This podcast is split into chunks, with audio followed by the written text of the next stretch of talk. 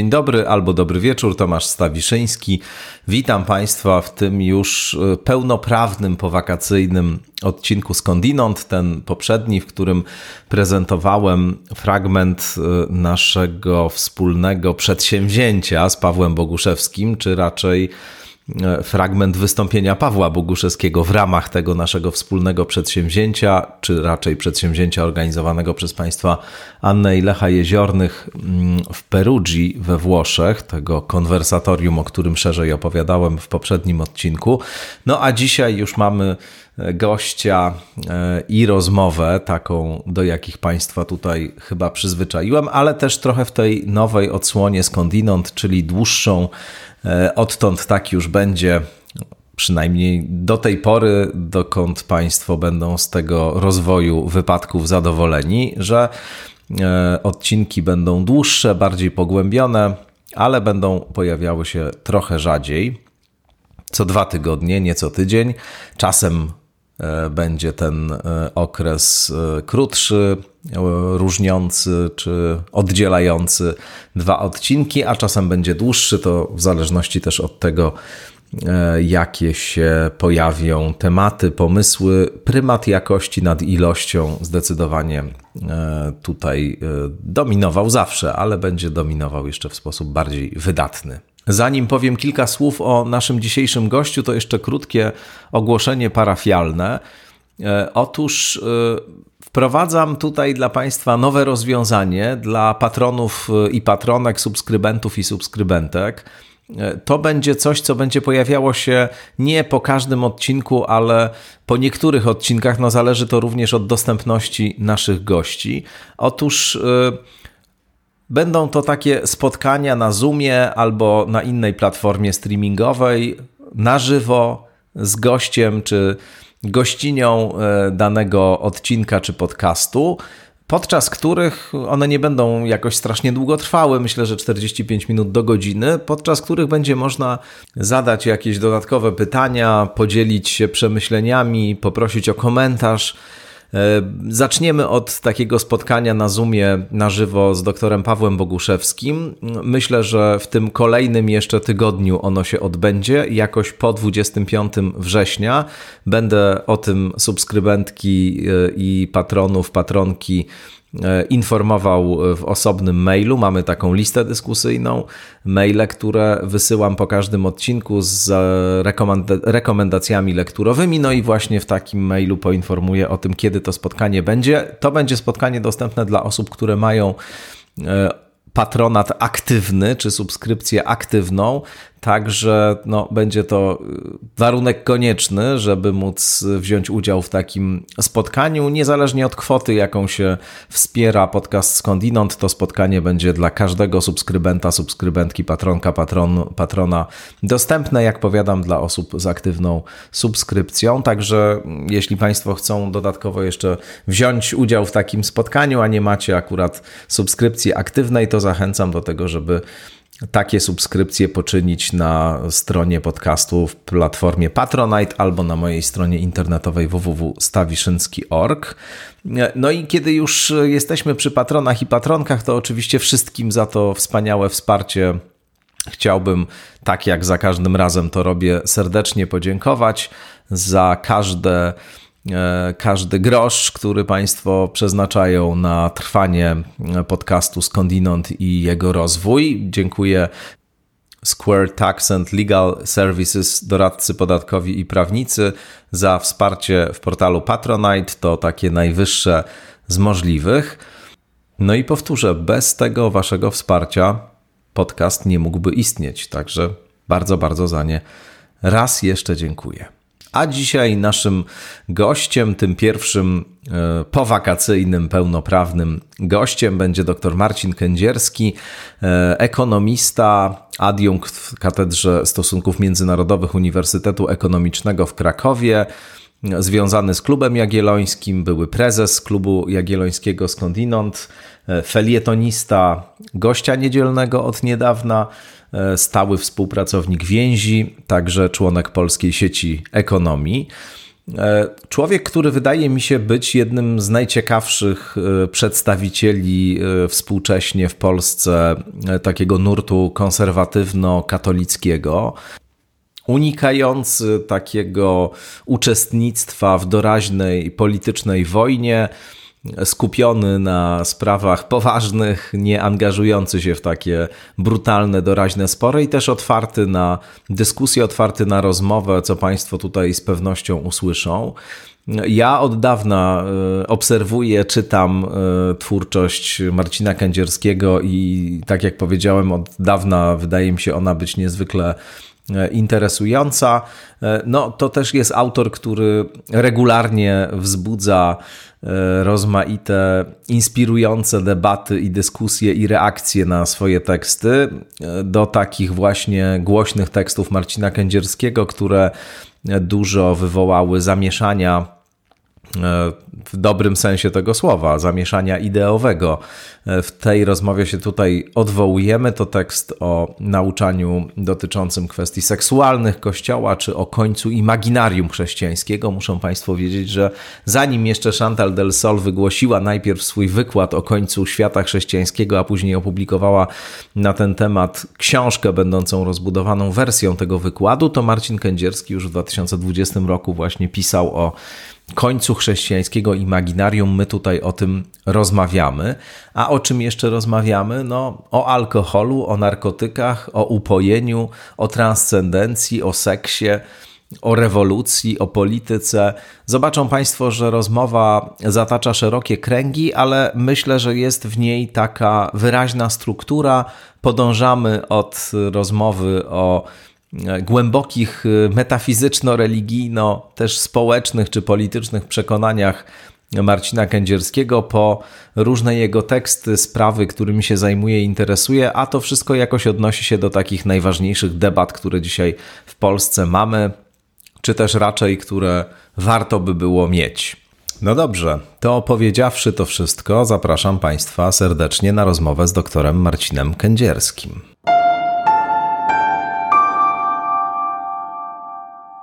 Doktor Marcin Kędzierski gości w podcaście Skądinąd. Dzień dobry. Dzień dobry. Dziękuję za przyjęcie zaproszenia do rozmowy. Trochę to jest e, właściwie taki debiut Skądinąd w nieco nowej odsłonie, bo e, inauguruję tą rozmową z panem poniekąd drugi sezon podcastu, w którym dłuższe, bardziej pogłębione i E, rozleglejsze rozmowy będą się pojawiać, także przed nami e, dwie godziny rozmawiania, bardzo się na to cieszę. E, ale zacząłbym może przewrotnie i przekornie od pytania o całkiem świeżą dyskusję, którą pan wywołał jednym ze swoich postów na Facebooku. Pana posty w ogóle i teksty mają to do siebie, że często wywołują różne intensywne dyskusje. E, przeczytałem w jednym z komentarzy, że będzie jakiś większy tekst na ten temat. No, to są rzeczy, którymi też pan już nie od dzisiaj się zajmuje, ale ten post faktycznie zelektryzował e, komentujących u pana. E, chodzi mi o ten alkohol. Dziękuję za zaproszenie. Mam nadzieję, że nie zawiodę oczekiwań dotyczących pogłębiania. To jest taka moja prywatna krucjata od kilkunastu lat bo mam wrażenie, że my ten problem alkoholowy w Polsce bagatelizujemy i przechodzimy do porządku dziennego nad normalizacją obecności alkoholu w przestrzeni publicznej. Wraz z wytwarzaniem takiej, ja powiem trochę yy, tak yy, eufemistycznie, kultury piwerka albo kultury winka, w zależności od tego, e, o jakim środowisku mówimy. No i w ten mm. sposób nie dostrzegamy tych problemów, które alkohol powoduje, nie tylko zdrowotne, ale także problemów społecznych, bo one są w moim e, odczuciu o wiele istotniejsze nawet w kontekście dyskusji o jakichś ograniczeniach, nie mówię sprzedaży, e, ale choćby promocji alkoholu. E, tam pojawiło się pod tym pana postem kilka takich głosów zarzucających panu zelotyzm, purytanizm i w ogóle przesadę ogólną, bo pan napisał, że w ogóle coś takiego jak odpowiedzialne picie nie istnieje dookreślił pan to później, mówiąc, że nie oznacza to, że każde picie jest nieodpowiedzialne, ale, ale że odpowiedzialne właśnie nie istnieje. E, no, mógłby pan to trochę e, rozszerzyć tutaj, wyeksplikować tę tezę, że nie istnieje odpowiedzialne picie i odnieść się do tego zarzutu o zelotyzm czy, czy purytanizm? Zacznę od tego, że to hasło pić, pi, pić odpowiedzialny czy pij odpowiedzialny jest pewną strategią marketingową przemysłu spirytusowego. Jak sobie zobaczymy na e, stronę internetową pij odpowiedzialnie, no to ta strona jest sponsorowana przez polski przemysł e, spirytusowy i ona zasadniczo ma takie przesłanie, że e, pij odpowiedzialnie znaczy pij z umiarem, ale pij, tak? Czyli tutaj jednak jest nacisk kładziony na to, żeby alkohol spożywać. No i oczywiście jest tak, że jeżeli przyjmiemy, że alkohol jest y, trucizną, a medycyna nam podpowiada, że taką trucizną jest.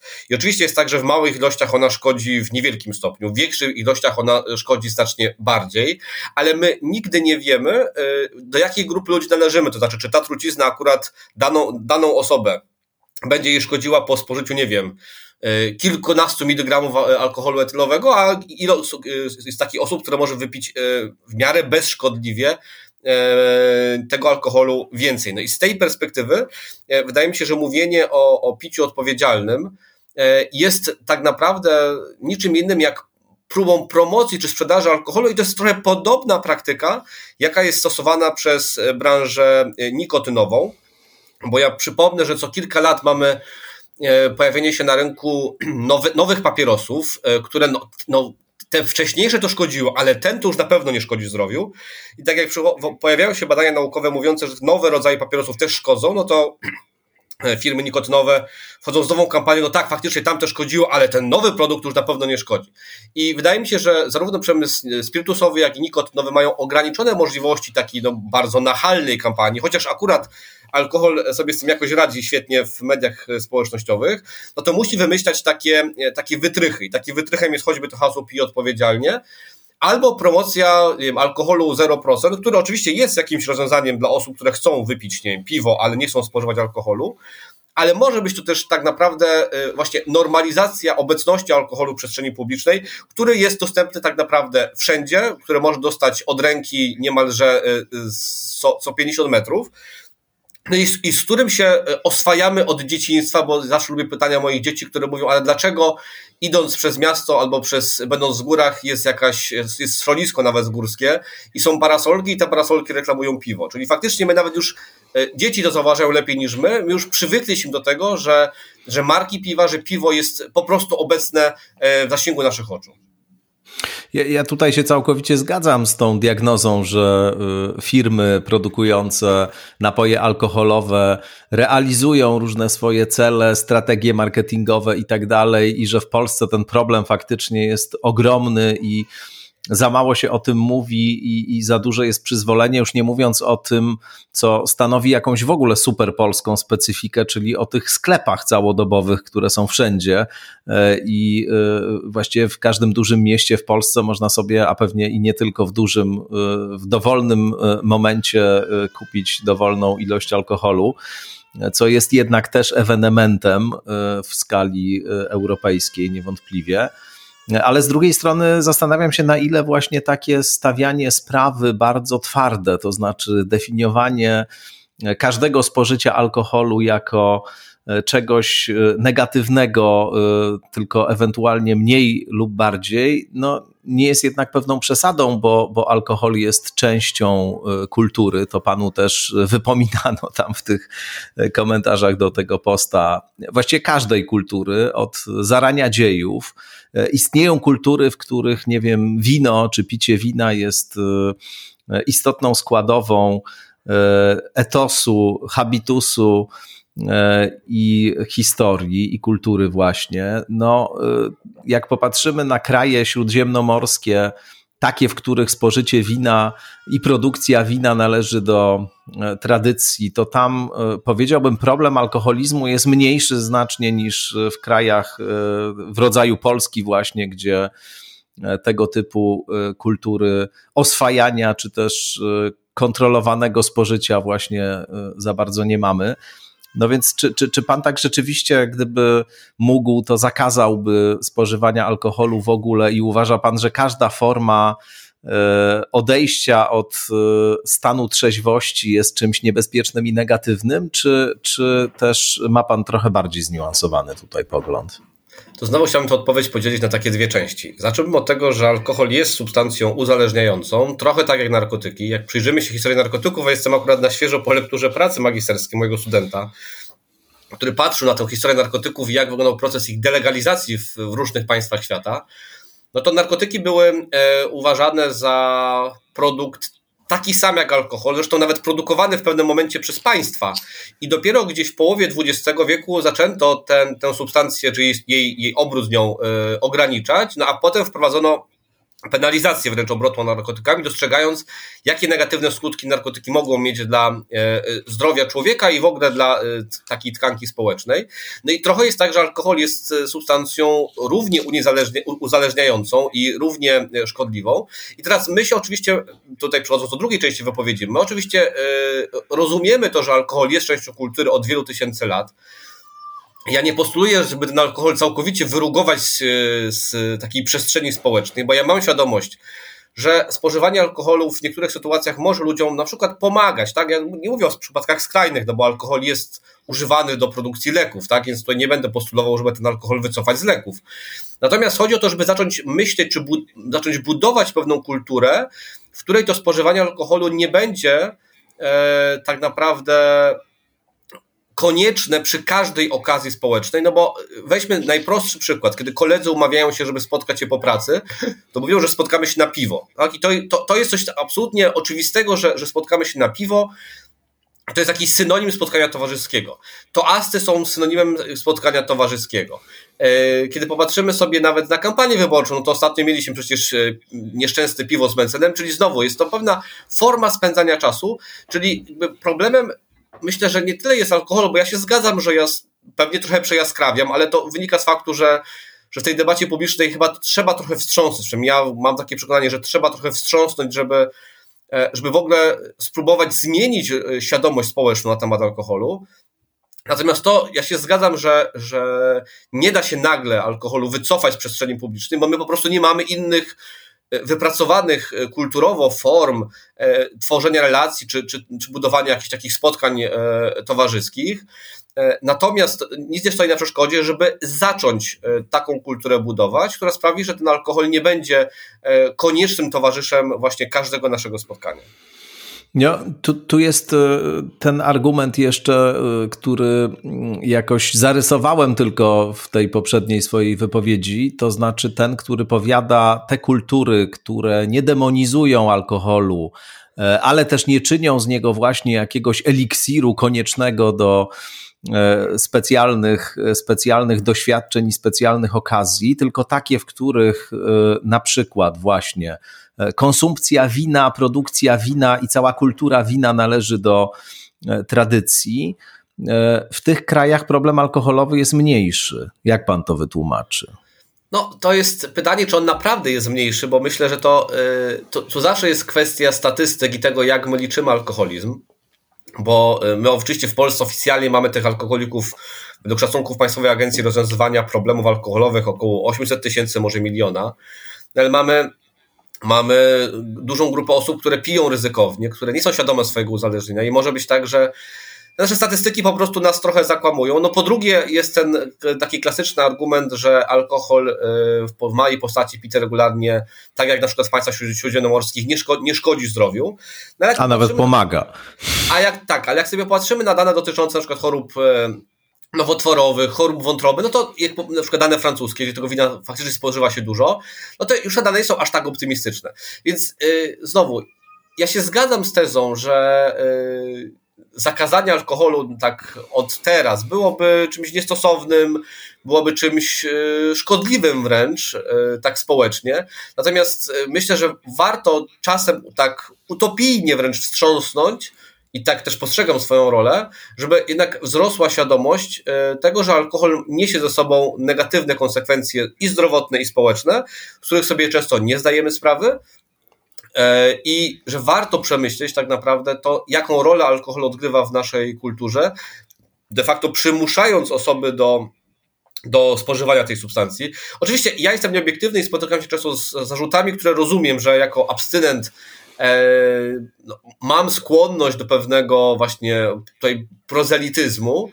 no ale też y, przez te kilkanaście lat y, działalności, czy to takiej społecznej, czy publicznej, e, czy też takiej czysto prywatnej, no jednak doświadczałem ogromnej presji ze strony otoczenia, ze strony środowiska, aby ten alkohol spożywać, więc jakby umiem sobie wyobrazić sytuację osób, które są od alkoholu uzależnione i nie mogą tego alkoholu spożywać, nie dlatego, że nie chcą, tylko dlatego, że po prostu jest to dla nich zabójcze, no, że mogą odczuwać bardzo dużą presję i ogromną trudność. I, I, w tym sensie, kiedy w ogóle jest mi bardzo bliskie pojęcie solidarności na różnych wymiarach, mam takie przekonanie, że jako społeczeństwo jesteśmy tym osobom uzależnionym od alkoholu, a ich jest dużo, tak? Ich jest dużo w Polsce i też jak popatrzymy na osoby, które są uzależnione w sposób pośredni, czyli na rodzinę alkoholików, na ich partnerów, no to jesteśmy w jakimś sensie winni im e, wsparcie, jesteśmy im winni solidarność w takim chrześcijańskim duchu, żeby trochę nieść wspólnie z nimi ich brzemię. E, I mam wrażenie, że tej świadomości nam bardzo mocno brakuje. To ciekawy bardzo argument. Jeśli można zapytać, jak pan nie chce odpowiadać, to proszę nie odpowiadać, ale e, co stało za pańską decyzją, żeby alkoholu nie spożywać? No tutaj jest, e, przyczyna jest, nazwijmy to quasi religijna, ponieważ od e, czasów e, młodzieżowych byłem członkiem ruchu Światło Życie, który za sprawą no, działalności jego założyciela, czyli księdza Franciszka Blachnickiego od samego początku podkreślał ten wątek trzeźwościowy. Franciszek Blachnicki w latach 50. założył pierwszą właśnie taką krucjatę trzeźwościową, która później była zamknięta przez komunę, no, a później w latach 70. uruchomił krucjatę wyzwolenia człowieka, której ja od ponad 20 lat jestem, jestem członkiem. Więc tutaj oczywiście jest ten, jest ten wymiar, e, wymiar e, taki, powiedziałbym, właśnie religijny czy, czy konfesyjny. Mm. Natomiast ważnym elementem krucjaty to też jest dla mnie coś, co, co gdzieś w, pomaga mi myśleć o tej solidarności, jest, jest takie założenie, że e, ten w takim rozumieniu religijnym dar abstynencji jest pewną ofiarą za tych, którzy sobie nie radzą ze spożywaniem alkoholu. Czyli, że osoby, które deklarują dobrowolną abstynencję w intencji tych e, nadużywających alkoholu, no de facto jakoś wspólnie z nimi niosą to, to brzemię alkoholizmu w sposób taki duchowy. Natomiast hmm. myślę, że to można spokojnie To już metafizyka. Tak, ale to można spokojnie rozciągnąć na taki wymiar czysto, czysto społeczny. Y kończąc już ten wątek, jeszcze bym y, odniósł się do tego, co pan powiedział o narkotykach, bo to jest y, akurat ciekawy przypadek. Rzeczywiście y, znaczna część substancji zmieniających świadomość została w pewnym momencie zdelegalizowana, ale dzisiaj częściowo ten proces ulega odwróceniu i bardzo wielu lekarzy, naukowców, którzy uczestniczą w renesansie zainteresowania, tak to nazwijmy, e, psychodelikami, e, środkami psychodelicznymi, bardzo ubolewa właśnie nad pewną paniką moralną, która na przykład doprowadziła do całkowitego zdelegalizowania także w obrębie badań naukowych LSD czy rozmaitych innych substancji psychodelicznych. Dziś odkrywa się ich potencjał terapeutyczny, dziś się stosuje je z powodzeniem w leczeniu E, bardzo ciężkich przypadków lekoopornej depresji, e, zespołu stresu posttraumatycznego i tak dalej. E, I właściwie naukowcy, którzy zajmują się tym tematem, zgodni są co do tego, że z powodu pewnego typu uprzedzeń, właśnie takiego zelotystyczno-purytańskiego odruchu, delegalizacja tych substancji w latach 50., 60. po prostu zablokowała cały E, i zastopowała cały e, niezwykle obiecujący segment badań. Co pan na to? Tutaj myślę, że pana redaktora zaskoczy, ale ja się z tym zgadzam. To znaczy, jeżeli dopuszczamy do obrotu alkohol, no to nie widzę powodu, żeby całkowicie zakazywać obrót innymi substancjami, które, jak już wiemy z badań, bywają czasem mniej uzależniające od alkoholu, a mogą mieć dobroczynne skutki e, takie medyczne. Ja podejrzewam, że alkohol też takich, i to też jest stosowany w lekach, alkohol też jest stosowany w e, właśnie w, w medycynie. Natomiast ze świadomością właśnie, że on ma pewne określone funkcje, które wykorzystujemy w określonych sytuacjach. Więc yy, wydaje mi się, że ja też nie postuluję tu jakiejś paniki moralnej dotyczącej alkoholu i zgadzam się, że ta panika moralna w kontekście narkotyków jest czymś yy, nieadekwatnym, jeżeli popatrzymy na to, że pozwalamy ludziom na spożywanie alkoholu albo pozwalamy im na palenie papierosów, a przecież to są substancje, które uzależniają nieraz o wiele bardziej niż część nawet tych miękkich, miękkich narkotyków. Ten stan upojenia, teraz już odchodzę od dyskusji o dostępności, niedostępności alkoholu i, w, i wchodzę w bardziej, nazwijmy to filozoficzno, właśnie metafizyczno-psychologiczne rejestry. Ten stan upojenia, który daje korzystanie nie tylko z alkoholu, ale z różnych środków zmieniających świadomość, często wiąże się z takim poluzowaniem mechanizmów obronnych, z e, rozszczelnieniem e, różnych sposobów kontroli i mechanizmów kontroli wewnętrznej, daje taki rodzaj możliwości puszczenia tego, co na co dzień jest zwarte i E, zorganizowane. I oczywiście ten mechanizm e, uzależnienia, e, który często na skutek nadużywania tego typu substancji się wytwarza, on się wiąże z tym, że no, często kiedy poziom napięcia jest bardzo silny i nie ma innych sposobów na to, żeby uzyskiwać poczucie rozluźnienia, relaksu, to, to, to wtedy tylko ten jeden sposób stosowany regularnie prowadzi do, do zależności, ale tego typu stany także jako coś, co powiedzmy w różnych e, sytuacjach związanych z rytuałami religijnymi, e, ze sztuką, z kreatywnością, ze stanami transowymi, z tym wszystkim, co nas trochę wyrywa z takiego właśnie e, hiper E, racjonalnego, hiperobecnego, trzeźwego sposobu funkcjonowania, no to jest coś takiego, co e, jak mówiliśmy wcześniej, ludzkości od zawsze towarzyszyło i my chyba trochę też potrzebujemy tego, żeby móc się e, jakoś od codzienności, od takiego reżimu tego kontaktu ze, ze światem e, uporządkowanego, zorganizowanego, świadomego, e, kontrolowanego uwalniać. Nie, nie ma pan takiej e, potrzeby gdzieś w sobie, żeby to jakoś realizować, nie, nie, nie spo, spożywając te substancje z uwagi na te wszystkie wybory światopoglądowo-religijne, o których pan mówił, ale, ale w ogóle chyba trochę, trochę tego chyba potrzebujemy, nie? Tu się absolutnie zgadzam, że potrzebujemy takiego takiej odskocznie w ogóle rzeczywistości. Natomiast to są inne sposoby, żeby taki, taki stan oderwania od tego, co nas przyciąga do Ziemi, osiągnąć. No, to może być jakiś wysiłek fizyczny, to może być także spożycie seksualne, e, bo przecież ono w sumie podobną funkcję odgrywa.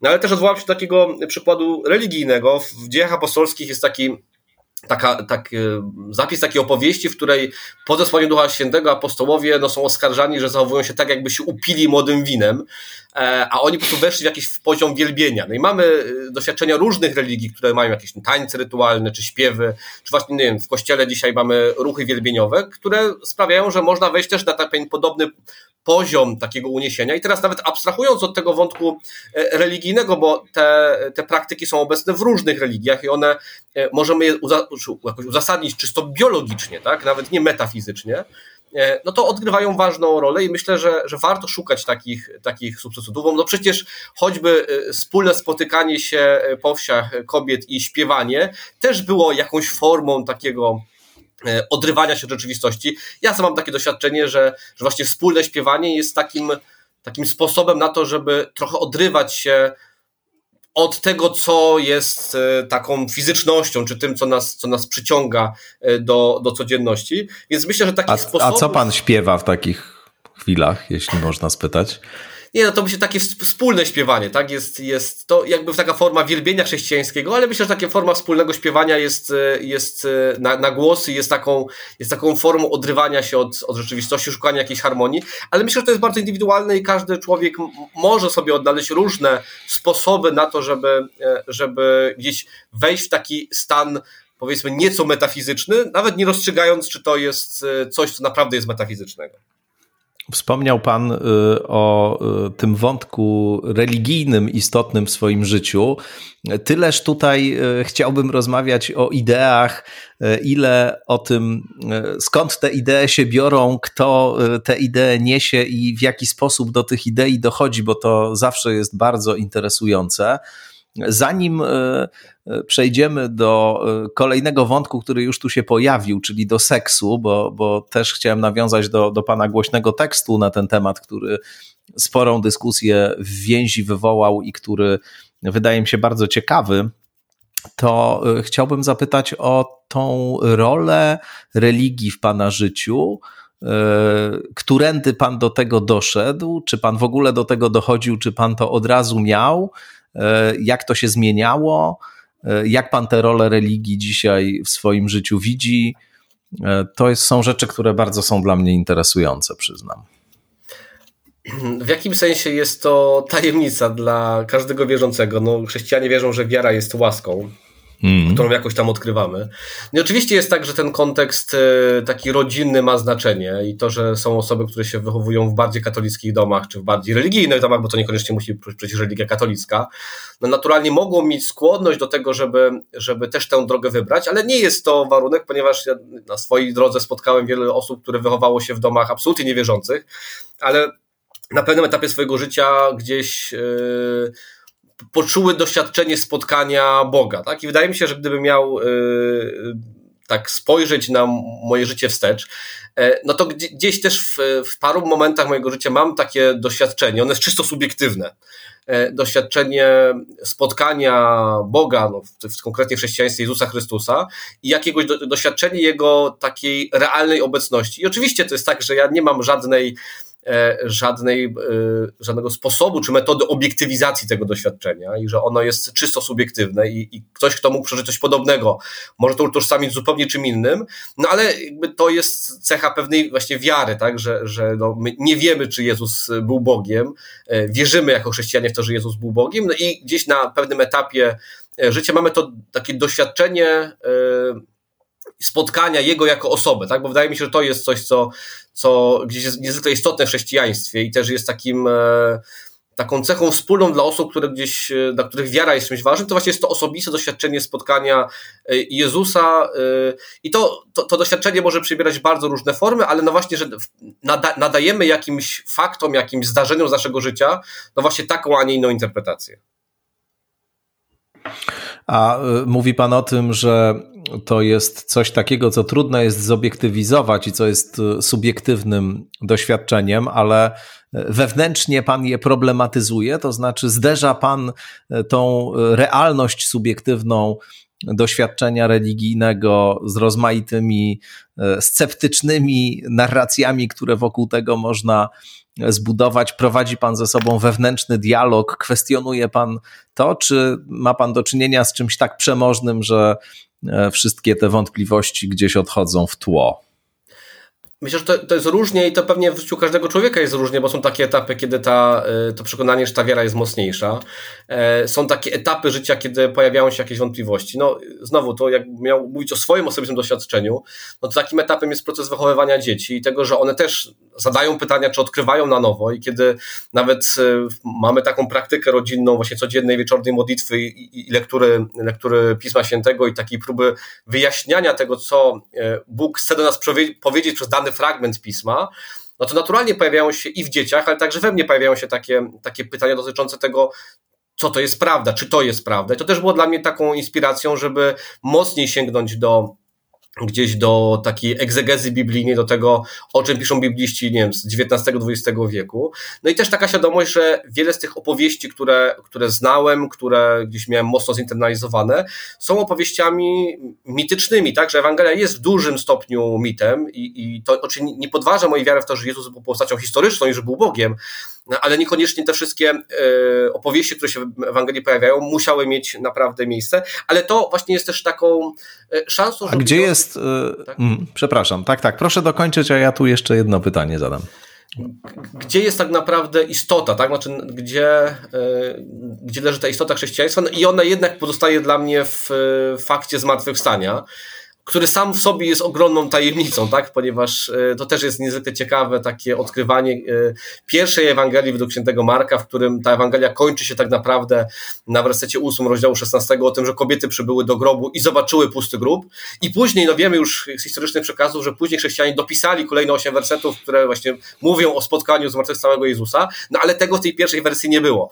Więc to jest jakaś taka największa tajemnica, a jednocześnie wydaje mi się, no istota chrześcijaństwa, no bo e, tak naprawdę w, inaczej można sprowadzić e, tę orędzie Jezusa do czegoś bardzo cennego, takiego bardzo ludzkiego, E, to, nie wiem, wskazuje na to René Girard, na przykład w, tym, w, tym, w tej idei kozła ofiarnego i tak przyjmowania na siebie e, zła czy, czy grzechów innych, no ale jednak doświadczenie zmartwychwstania jest czymś, co nas wyciąga poza taką czysto fizyczną rzeczywistość.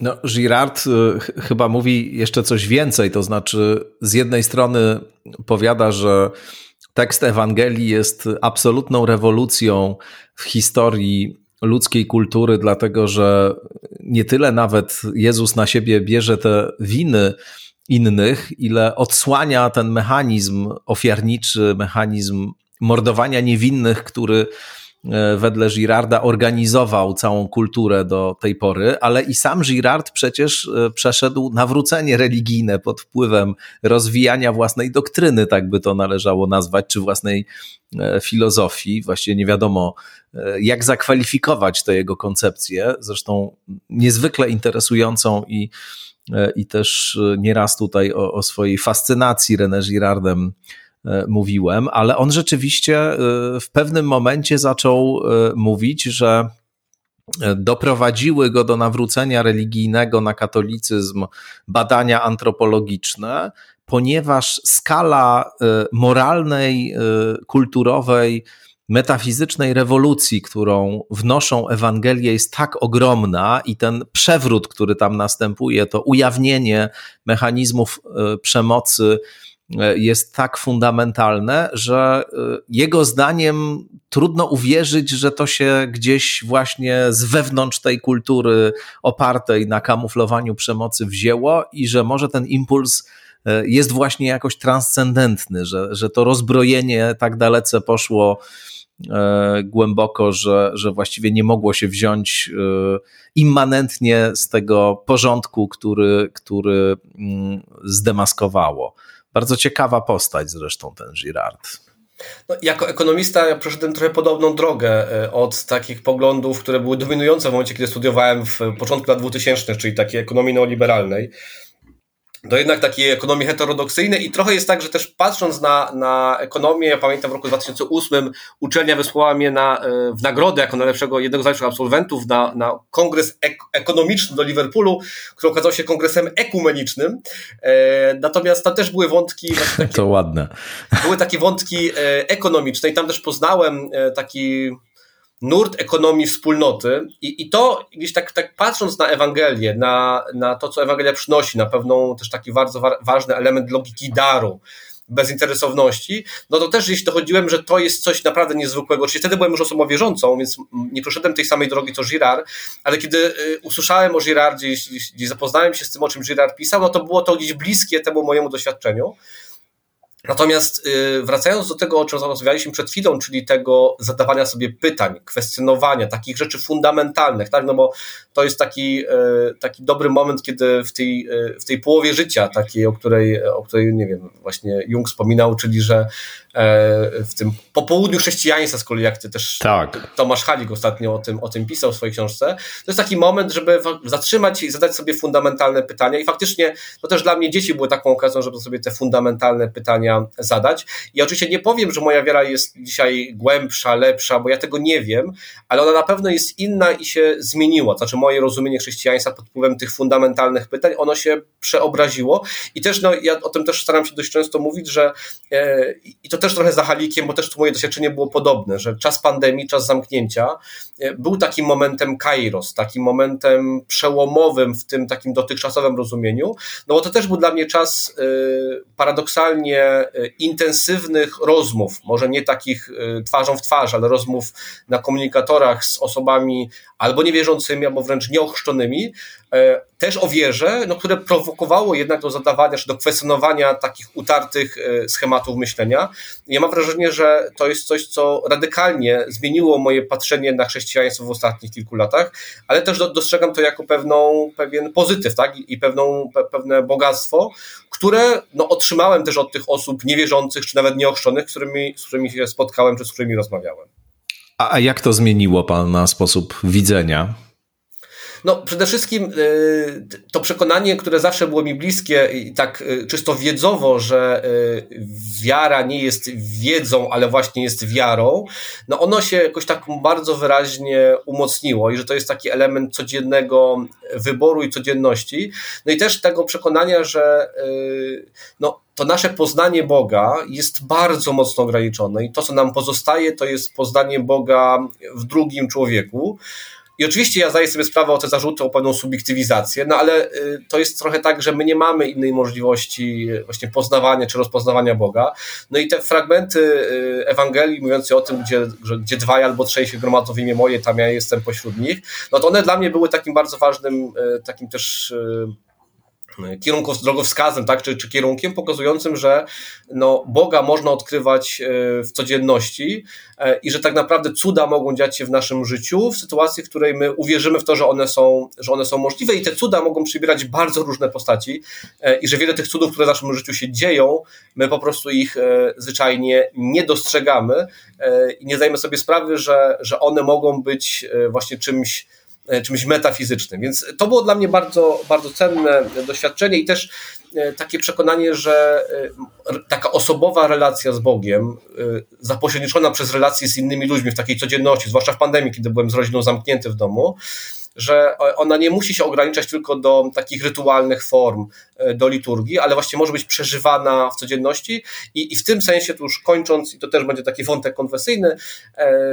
jednak y, w chrześcijaństwie wierzymy w to, że sakrament małżeństwa jest takim, no, sakrament jest, jak taka głada katolicka y, definicja, definicja mówi, widzialny znak niewidzialnej łaski. No jednak sakrament małżeństwa jest pewnym stanem, tak? Więc jeżeli uzmysłowimy sobie to przeżywanie relacji z drugim człowiekiem jako właśnie pewien stan, w którym Bóg jest obecny, bo towarzyszy, no to też jest coś, co przemienia w ogóle myślenie o takiej codzienności, które nie musi się ograniczać do, do form. Ja nie chcę tutaj krytykować rytuału, bo uważam, że on ma do odegrania bardzo ważną rolę, ale do zupełnego innego myślenia o chrześcijaństwie, o takim chrześcijaństwie, które też często papież Franciszek prezentuje i on też jest mi teraz bliższy, właśnie takiego dostrzegania obecności Boga w codzienności, w duchu tego, o czym Paweł pisał w, w dziejach apostolskich, czyli w nim żyjemy się, e, żyjemy, poruszamy się i jesteśmy. I, I, myślę, że to jest to doświadczenie, które, które może być bliskie właśnie myślę nawet nie tylko chrześcijanom, bo, bo przecież można żyć w pełni z drugim człowiekiem, poświęcając mu się w całości, nawet nie mając gdzieś w tle tego, tego, tego wątku metafizycznego. A co z tą y, obecnością, y, bo mówi Pan o tych y, sytuacjach, czy o tych ludziach, czy o tych doświadczeniach, które jakoś, jak rozumiem, są wzbogacające na ten czy inny sposób. A co tu oczywiście y, sięgamy do bardzo klasycznych dyskusji y, i do y, sporów i wątpliwości, które towarzyszą właściwie każdej tego typu wierze religijnej, jak ta, o której rozmawiamy.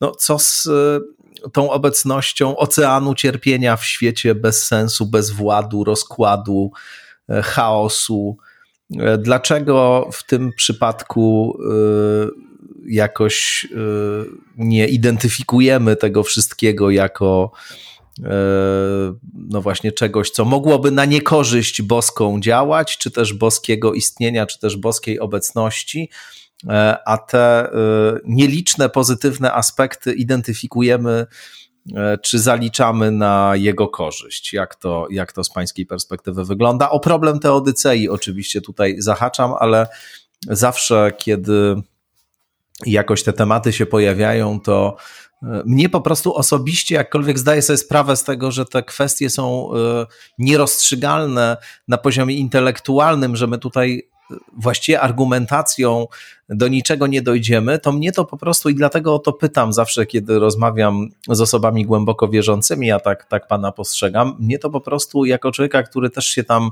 wewnętrznie, metafizycznie z różnymi rzeczami mocuje, e, choć e, sam siebie widzę jako agnostyka, to inklinacje metafizyczne niewątpliwie posiadam i te, ta tematyka mnie pasjonuje nie, nie od dzisiaj, od bardzo dawna i różne swoje e, historie związane z religią, religijnością, mam, więc też nie jest tak, że nie wiem, o czym my tutaj rozmawiamy, kiedy mówimy o subiektywnych doświadczeniach bardzo intensywnych, religijnych na przykład, ale, ale rzeczywiście mnie to w taki czysto osobisty, powiedziałbym prywatny sposób bardzo ciekawi, jak można zachować ten zespół przekonań, y, który Pan wyraża, y, mówiąc o swojej wierze, no właśnie w konfrontacji z tym bezmiarem y, bez sensu, cierpienia i chaosu, który jest w świecie. I od razu powiem, że nie chodzi mi koniecznie o ten, który sprawiany jest intencjonalnymi działaniami ludzkimi, bo tu zawsze jest ten argument o tym, że człowiek jest wolny, jakkolwiek można by było długo dyskutować o tym pojęciu wolności, rzecz jasna, czy ono jest do utrzymania przy, przy z kolei takiej wizji Boga jako wszechmogącego i wszechwiedzącego, ale, e, ale mm, chodzi mi też o takie cierpienie i bezsens, i bezwład, i przemoc, która jest jakoś wpisana w ten porządek przyrody, na przykład, która się bierze e, z przypadku, która bierze się z działania ślepych sił przyrody, na przykład. Słowem, niekoniecznie chodzi mi tutaj o to wszystko, co zły człowiek e, innemu człowiekowi zrobić może, choć to też oczywiście jest e, problematyczne. Ja nie zaskoczę Pana odpowiedzią na, na, to pytanie, że nie wiem. To znaczy, że to jest dla mnie jakaś tajemnica. Hmm. Jakaś tajemnica zła i cierpienia. E, I oczywiście powiedzenie, że cierpienie innych może nas przemieniać, byłoby myśleniem takim bardzo utylitarystycznym o drugim człowieku. Brzmi niebezpiecznie. Tak, brzmi bardzo Moim zdaniem. Mhm. Zgadzam się. Więc ja też jakby, wydaje mi się, że to, to jest taka odpowiedź, która nas donikąd nie prowadzi. Ona się często pojawia w takich, w takich e, chrześcijańskich apologetykach. Natomiast no, Wydaje mi się, że to, to, o czym mówiłem wcześniej, czyli to, że my y, Boga bardziej nie rozumiemy niż rozumiemy i to, że my go bardziej możemy powiedzieć, jaki on nie jest, niż jaki on jest, sprawia, że my, y, nasze rozumienie rzeczywistości jest bardzo ograniczone. E, I oczywiście jest tak, że y, może tak być. Nie? To, to, to wszystko jest czysto subiektywne, taka bez, bezradna próba na to zmierzenia się z tym problemem, że to doświadczenie cierpienia, które nas, nas spotyka osobiście, że ono jest nam jakoś y, potrzebne, nawet jeżeli my tego nie rozumiemy. I oczywiście zawsze może być pytanie, no ale po co jest, nie wiem, dwulatkowi, który ginie w powodzi, doświadczenie, tak, no, już nie ma takiej pełnej świadomości. No to oczywiście jest y, zasadny argument, na który ja nie mam odpowiedzi, no ale jakoś sobie z tym, z tym cierpieniem, cierpieniem y, musimy radzić. I dla mnie taką, takim osobistym sposobem, żeby się z tym mierzyć, to jest takie przekonanie, no, że Pan Bóg stworzył świat e, swoimi wszystkimi prawami tak, e, przyrody, które no, są w jakimś sensie obiektywne, które, na które my mamy jakieś, jako ludzie, no mamy wpływ, no bo są zmiany klimatyczne, tak, ale w sposób bardzo dużo, bardzo, bardzo ograniczony. No i że Bóg nie ingeruje w to, nie wiem, jaka jest pogoda, tak, no bo stworzył już pewne zasady, którymi ten świat się, się kieruje.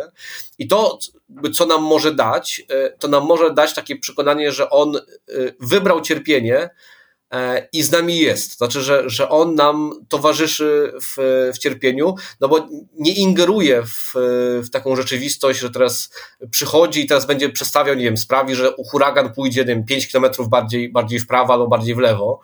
E, tylko, że jest z tymi, który, e, którzy doświadczają cierpienia w sposób może nawet czysto przypadkowy.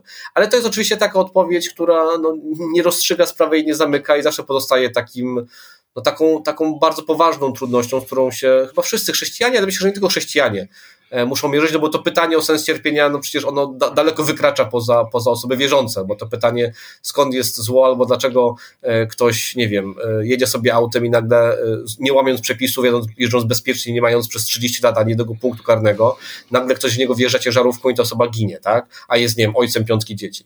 Więc nie wiem, czy mi się taka sytuacja nie, nie, nie przydarzy, tak? I teraz pytanie, dlaczego? Tak? No i no, no, w takich sytuacjach pozostajemy bezradni. I ja, to, do, do, czego bym nawoływał, i to często przestrzegam moich katolickich przyjaciół, publicystów, żeby nie, nie, nie ładować w takie proste odpowiedzi, Bóg tak chciał, no bo to, to jest, myślę, to przynosi więcej szkody niż pożytku. No właśnie, mnie, mnie rzeczywiście czasami e, jakoś uderza e, ten rodzaj takiej e, specyficznej selektywności, to znaczy tego, że z wielką chęcią interpretuje się pewne sytuacje, które człowieka w życiu spotykają albo które się w świecie wydarzają jako interwencje boskie, jako coś, co Bóg właśnie specjalnie dla mnie sprawił albo co e, zrobił e, po to, żeby coś nam tutaj zasygnalizować. I to są jakieś rzeczy zazwyczaj, które są e, no, w każdym razie korzystne e, dla nas albo dobre dla nas, a jeśli niekorzystne, to raczej dla tych, którzy E, których postrzegamy jako mm, swoich antagonistów. Natomiast e, i wtedy bardzo chętnie się mówi o tym, jaki Bóg jest, e, rozważa się różne jego intencje, wiele się pozytywnego, nie w sensie, że korzystnego, dobrego, tylko pozytywnego, czyli coś mówiącego konkretnie na jego temat mówi, ale w momencie, kiedy pojawiają się takie zdarzenia, które E, no właśnie e, mogłyby być e, z perspektywy tej wizji Boga dobrego, interweniującego, intencjonalnie działającego w świecie problematyczne, no to powiada się, my nie wiemy, to jest tajemnica, nic powiedzieć na ten temat nie możemy. Jest tu pewna selektywność, mam wrażenie. Nie wiem, jak pan to widzi. Trochę takie cherry picking tak zwane, tak, pan. Tak, no taki problem istnieje, ale ja bym chciał na to spojrzeć trochę innej, innej strony. Oczywiście trochę uciekając od tego pytania, bo, bo ten, ten, ten... Nie, ja wiem, że go nie rozstrzygniemy, to jest ale, ale ten absolutnie jest słuszny. Natomiast ja użyłbym takiego, takiego innego obrazu, bo gdzieś kilkanaście lat temu miałem okazję uczestniczyć w rekolekcjach z kolejnego ruchu religijnego, który ma taki nurt bardzo mocno ekumeniczny i tam takim elementem e, codziennych wieczornych spotkań jest dziękowanie za e, właśnie takie sytuacje, w których się doświadczyło Boga. I nie zapomnę takiego świadectwa jednej z kobiet, która mówiła, że weszła do windy i spotkała tam nieznajomego, który się do niej uśmiechnął. I dla niej to był uśmiech Boga. mi się wtedy wydało to kompletnie absurdalne i, i jakoś takie e, no, mocno nawiedzone. No, ale myślę sobie, że tak naprawdę, jeżeli popatrzymy sobie na naszą codzienność, e, to jeżeli e, zaczniemy dostrzegać takie bardzo małe rzeczy, które nam się dzieją, i oczywiście możemy je przypisać przypadkowi, życzliwości drugiego człowieka, albo możemy je przypisać Bogu, no wtedy, y, niezależnie od tego, jak to zrobimy, to zmienia nas, naszą perspektywę patrzenia na rzeczywistość. I, ja też mam doświadczenie spotkania z osobami, które y, cierpiały na, na nowotwory, ale y, potrafiły w tym doświadczeniu zachować jakiś taki przedziwny może nie radość, no bo to ciężko nazwać radością, ale taki wewnętrzny pokój. To jest dla mnie takie doświadczenie, y, które zawsze y, było dla mnie takim no właśnie doświadczeniem metafizycznym. Y, kilkukrotnie spotykałem się z ludźmi, tutaj akurat zwłaszcza z kobietami, to ciekawe, jest możliwe, że to ma też taką podłoże biologiczne, które miały w sobie taki bardzo głęboki pokój, który e, przenikał, to znaczy, że nawet w sytuacji, w której ja byłem gdzieś roztrzęsiony i się z nimi spotykałem, to nawet kiedy rozmawialiśmy o innych rzeczach, one wręcz emanowały takim pokojem. I oczywiście ja nadaję temu chrześcijańską interpretację, no bo chrześcijanie wierzą, że takim dawcą pokoju prawdziwego, niezależnie od zmienności świata, jest Duch Święty.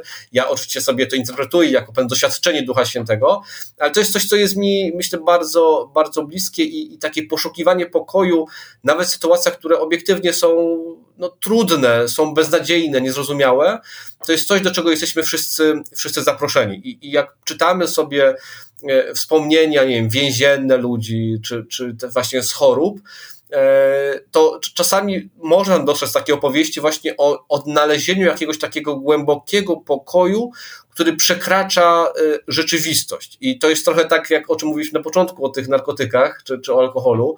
To jest taka próba właśnie doświadczenia czegoś metafizycznego, czy wyjścia ponad to, co nas e, tak realnie e, doświadcza w rzeczywistości. Że to jest, e, że my tej metafizyki szalenie potrzebujemy, niezależnie od tego, czy jesteśmy osobami wierzącymi w konkretnego Boga, w konkretnej religii, czy jesteśmy osobami niewierzącymi. I wydaje mi się, że to jest w ogóle coś, co jest dla mnie równie ważne, czyli znowu w chrześcijaństwie oprócz tego, że wierzymy, że Duch Święty jest dawcą pokoju, ale jest też dawcą jedności i w ogóle ten, ten dar jedności jest mi osobiście bardzo bliski jedności osobami też niewierzącymi. I kiedy miałbym szukać takiej jedności z osobami, które nie wierzą, to tą, tą, jed, ta, tą jednością jest właśnie takie doświadczenie, e, doświadczenie metafizyki, tego, że możemy szukać jakiegoś pokoju, jakiegoś takiego wewnętrznego, wewnętrznej harmonii ponad tym, co nas spotyka, czy czego doświadczamy. Hmm. Tak, myślę, że to jest uniwersalna potrzeba w jakimś sensie rzeczywiście, e, która, która jakiś taki wymiar e, ludzkiej egzystencji, e, powiedziałbym, niezależny od, od różnych kultur, potrzeb innych, innego rodzaju wskazuje, zgoda pełna. E, przejdźmy do takich bardziej e, ziemskich e, kwestii wobec tego, choć ciągle na pograniczu tego, co ziemskie i nieziemskie, oczywiście będziemy się poruszać, z tych problemów wielkich do nieco bardziej praktycznych problemów chciałbym teraz się przemieścić. O Kościół chciałem Pana zapytać, no bo chrześcijaństwo chrześcijaństwem i teksty Ewangelii tekstami Ewangelii, ale mm, jest wiele różnych e, form, e, które z tych tekstów wyrosły, form religijnych, zorganizowanych mniej lub bardziej. Pośród nich tą e, dominującą w tym naszym kręgu kulturowym wciąż jeszcze pozostaje Kościół katolicki. Ja chciałem pana teraz zapytać po prostu o to, jak pan, e, jako człowiek, który, e, jak sam pan to wcześniej opisywał, w kościele jest już długo e, i jakoś jest z nim od wielu, wielu lat związany, jak pan przeżywa i widzi to wszystko, co z kościołem się w ostatnich latach dzieje? Nie myślę oczywiście tylko o polskim kościele, ale też w ogóle o kościele w różnych, w różnych krajach i, i o tej instytucji e, w całości. E, jak pan widzi, jak pan przeżywa i rozumie te wszystkie kwestie, te wszystkie afery, które są w ostatnich latach, właściwie 20-30 latach ujawniane, jak pan sobie radzi z tym, z tymi mechanizmami kamuflowania, tuszowania, przestępstw seksualnych, które y, zdaje się, że w kościele przez wiele lat y, funkcjonowały z aprobatą najwyższych jego urzędników. Mm, czy ta skala pana nie przytłacza, czy, czy nie ma pan poczucia, że y, został pan w jakiś sposób oszukany, że, że to wszystko jednak nie było takie, jak się mogło wydawać? Jak pan na to wszystko patrzy, jednym słowem? Kościół to jest mój dom i, i z, z, zawsze staram się patrzeć na to z tej perspektywy, że to jest takie miejsce, z którego, z którego wychodzę i które niezależnie od tego, co się będzie działo, będzie mi bliskie. Tak? Nawet jeżeli nie mamy relacji z rodzicami, to zawsze ten dom rodzinny jest takim punktem odniesienia. I oczywiście jest tak, że w pewnym momencie my też dostrzegamy, że ci nasi rodzice to nie byli doskonałymi rodzicami, że popełnili pewnie więcej błędów i że sami odkrywamy w sobie jakieś negatywne cechy, które po nich odziedziczyliśmy, których oni nas nauczyli. Myślę, że podobnie jest z Kościołem. E, I ten kryzys, w którym Kościół. Tylko tutaj jest trochę tak, jakby, jakby się pan zorientował, że e, rodzice byli w mafii, uczestniczyli w handlu ludźmi, prowadzili interes stręczycielski, tuszowali przestępstwa i tak dalej, a nie, że po prostu popełniali... Mordowali, I mordowali dzieci w, w Na przykład, tak. Mieliśmy na przykład, przykład tej, tej, tej córki, córki osoby, która dokonała tego, tego tak. morderstwa. No to oczywiście jest, jest trudne, ale to też jest e, takie zaproszenie do zadawania sobie samemu pytania i dla mnie, no ja też nie będę ukrywał, że te wszystkie skandale seksualne, które y, niestety no, i to możemy wyrazić ogromną wdzięczność, e, zostały wyciągnięte na światło dzienne przez osoby spoza kościoła i, i, i takim duchu wiary ja też, nie wiem, film e, braci Sekielskich postrzegam jako taki głos Boga, który się dopomina spoza kościoła o to, żebyśmy się wewnętrznie tak porządnie ogarnęli. E, I, I, jednak zaczęli wreszcie patrzeć na ofiary, a nie na, a nie na to, żeby tuszować sprawców i dobre imię instytucji, albo tak jak używając tego, tego porównania, tego dobrego imienia domu, tak? bo to jest takie bardzo drobnomieszczańskie, to jest taka dulszyzna, która gdzieś Kościół bardzo mocno przeniknęła. No ale e, i znowu ja też nie chciałbym e, przesadzić i chciałbym to wyraźnie podkreślić. Ja nie mówię, że te skandale są szansą dla Kościoła, bo my w pierwszej kolejności musimy się skupić na ofiarach i zająć się ofiarami. Jakby tym bezmiarem cierpienia, którego ludzie doświadczyli w ostatnich dziesiątkach lat i to e, nie tylko osoby, które zostały bezpośrednio skrzywdzone seksualnie, ale no przecież tych tych przewin ludzi Kościoła było naprawdę, naprawdę bardzo dużo i, i my nie możemy od tego uciec albo sobie to tak łatwo zracjonalizować. No, było, minęło, teraz wyciągnijmy z tego wnioski, w zasadzie nie ma tematu, tak? e, że, że to jest coś, z czym się musimy zmierzyć, no ale odkryć tak naprawdę, co nam to mówi i o Kościele, i co nam to mówi o nas samych, bo to dużo mówi o Kościele. To dużo mówi o tym, w jaki sposób interpretowaliśmy e, orędzie Ewangelii. I mi bliska jest taka, taka teza, że ta odpowiedź, którą, Kościół dawał, ona była nieadekwatna i że Kościół się gdzieś tej odpowiedzi pogubił, że ta odpowiedź, która może była adekwatna na, dla nie wiem, XV, XVI, XVII wieku, w, na sposób, w jaki ludzie wówczas rozumieli to, czym jest, e, nie wiem, czym jest psychologia, czym są relacje międzyludzkie, no że w świetle też odkryć nauk szczegółowych, e, my sobie na to badanie nie odpowiedzieliśmy i że tak naprawdę od momentu oświecenia jesteśmy w takim bardzo głębokim kryzysie jako, jako Kościół, no bo też Kościół, w, ja nie jestem filozofem, więc ja tutaj się posiłkuję pewnymi hasłami, ale, ale Kościół odkrywając w XIX-XX wieku neotomizm i próbując gdzieś konkurować z oświeceniem, na to, żeby to wszystko tak racjonalnie wyjaśnić, wytłumaczyć, no jednocześnie ignorował te, y, te spostrzeżenia czy, czy, czy, czy, czy prawdy, które były odkrywane przez nauki szczegółowe, chociaż ja też co do nauki mam, y, jestem dość sceptyczny, uważając, że nauka jest pewną formą religii, albo często jest absolutyzowana wręcz jako religia, no ale jednak... U, to y, ciężkie oskarżenie. Tak, współczesna, współczesna psychologia nam coś jednak mówi o, o, o człowieku, no i my musimy też y, próbować, próbować to jakoś do, do tego naszego rozumienia chrześcijaństwa po prostu inkorporować. I to, to jest takie duże, duże zaproszenie, ale tak jak mówię, ja chciałem to bardzo wyraźnie podkreślić, e, równolegle albo nawet wcześniej powinniśmy się skupić na zadośćuczynieniu za e, grzechy Kościoła, bo to jest tak, że to co z tego, że to nie ja krzywdziłem e, seksualnie, to co z tego, że nie ja krzywdziłem przemocą, ale robiła to moja rodzina, tak? Ja za to ponoszę odpowiedzialność. Ja też ponoszę odpowiedzialność za te osoby, które e, tych, tych czynów dopuściły się. I, i, i wydaje mi się, to jest coś, co, co mnie osobiście bardzo razi, że e, na przykład taką najważniejszą karą, jaką się orzeka wobec e, duchownych, którzy dopuścili się przestępstw seksualnych, jest wydalenie ich ze stanu kapłańskiego. I to jest takie powiedzenie, no on już nie jest od nas, tak, i problem sobie wyczyściliśmy. A wydaje mi się, że, że w, w takim metaforze rodziny, nie, no my powinniśmy wziąć na siebie też ciężar tej odpowiedzialności, zaopiekować się tym, tym sprawcą, który też jest ofiarą, chociaż wiem, że to brzmi kontrowersyjnie, i, i, i nie wyrzucać go, nie pozbywać się tego problemu, tylko zmierzyć się z nim i, i wypić tak naprawdę ten, tę gorycz do ostatniej kropli, e, żeby zrozumieć tak naprawdę skalę cierpienia, jakiego doświadczyły, doświadczyły ofiary, a nie właśnie e, umyć ręce tak czysto administracyjnie czy, czy prawnie i uznać, no to już nie jest nasz problem, bo tego człowieka już z nami, z nami nie ma. Więc wydaje mi się, że to jest takie podstawowe zadanie i, i ono też jest jakoś mi bardzo bliskie i też jest dla mnie takim zaproszeniem do y, takiego indywidualnego E, działania, żeby jednak e, starać się otwierać, szukać, e, być empatycznym wobec osób, które mogły się w jakiś sposób dotknąć, czy doświadczyć cierpienia, czy przemocy ze strony Kościoła, niekoniecznie w postaci przestępstw seksualnych, bo te, te formy opresyjności, czy, czy takiej przemocy, którą Kościół stosował, one mogły przybierać bardzo różne, bardzo różne formy. Ale nie zachwiało to pana E, nie wiem, poczuciem przynależności do kościoła, nie miał pan takiego momentu zawahania, czy, czy przypadkiem się e, nie przenieść gdzie indziej, nie przeprowadzić z tego domu do, do innego domu. E, jak rozumiem, takie odruchy nie, nie, nie, nie były u pana jakoś obecne, tak?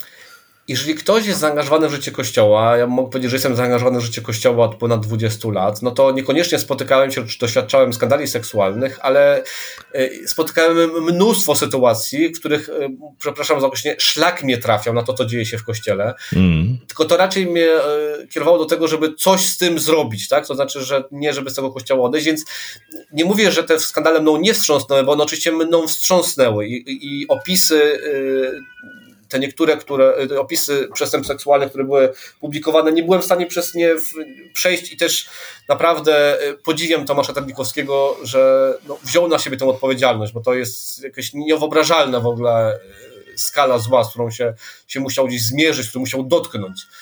No, to też jego widzenie kościoła y, chyba y, dość gruntownie zmieniło. On sam to tak opisuje.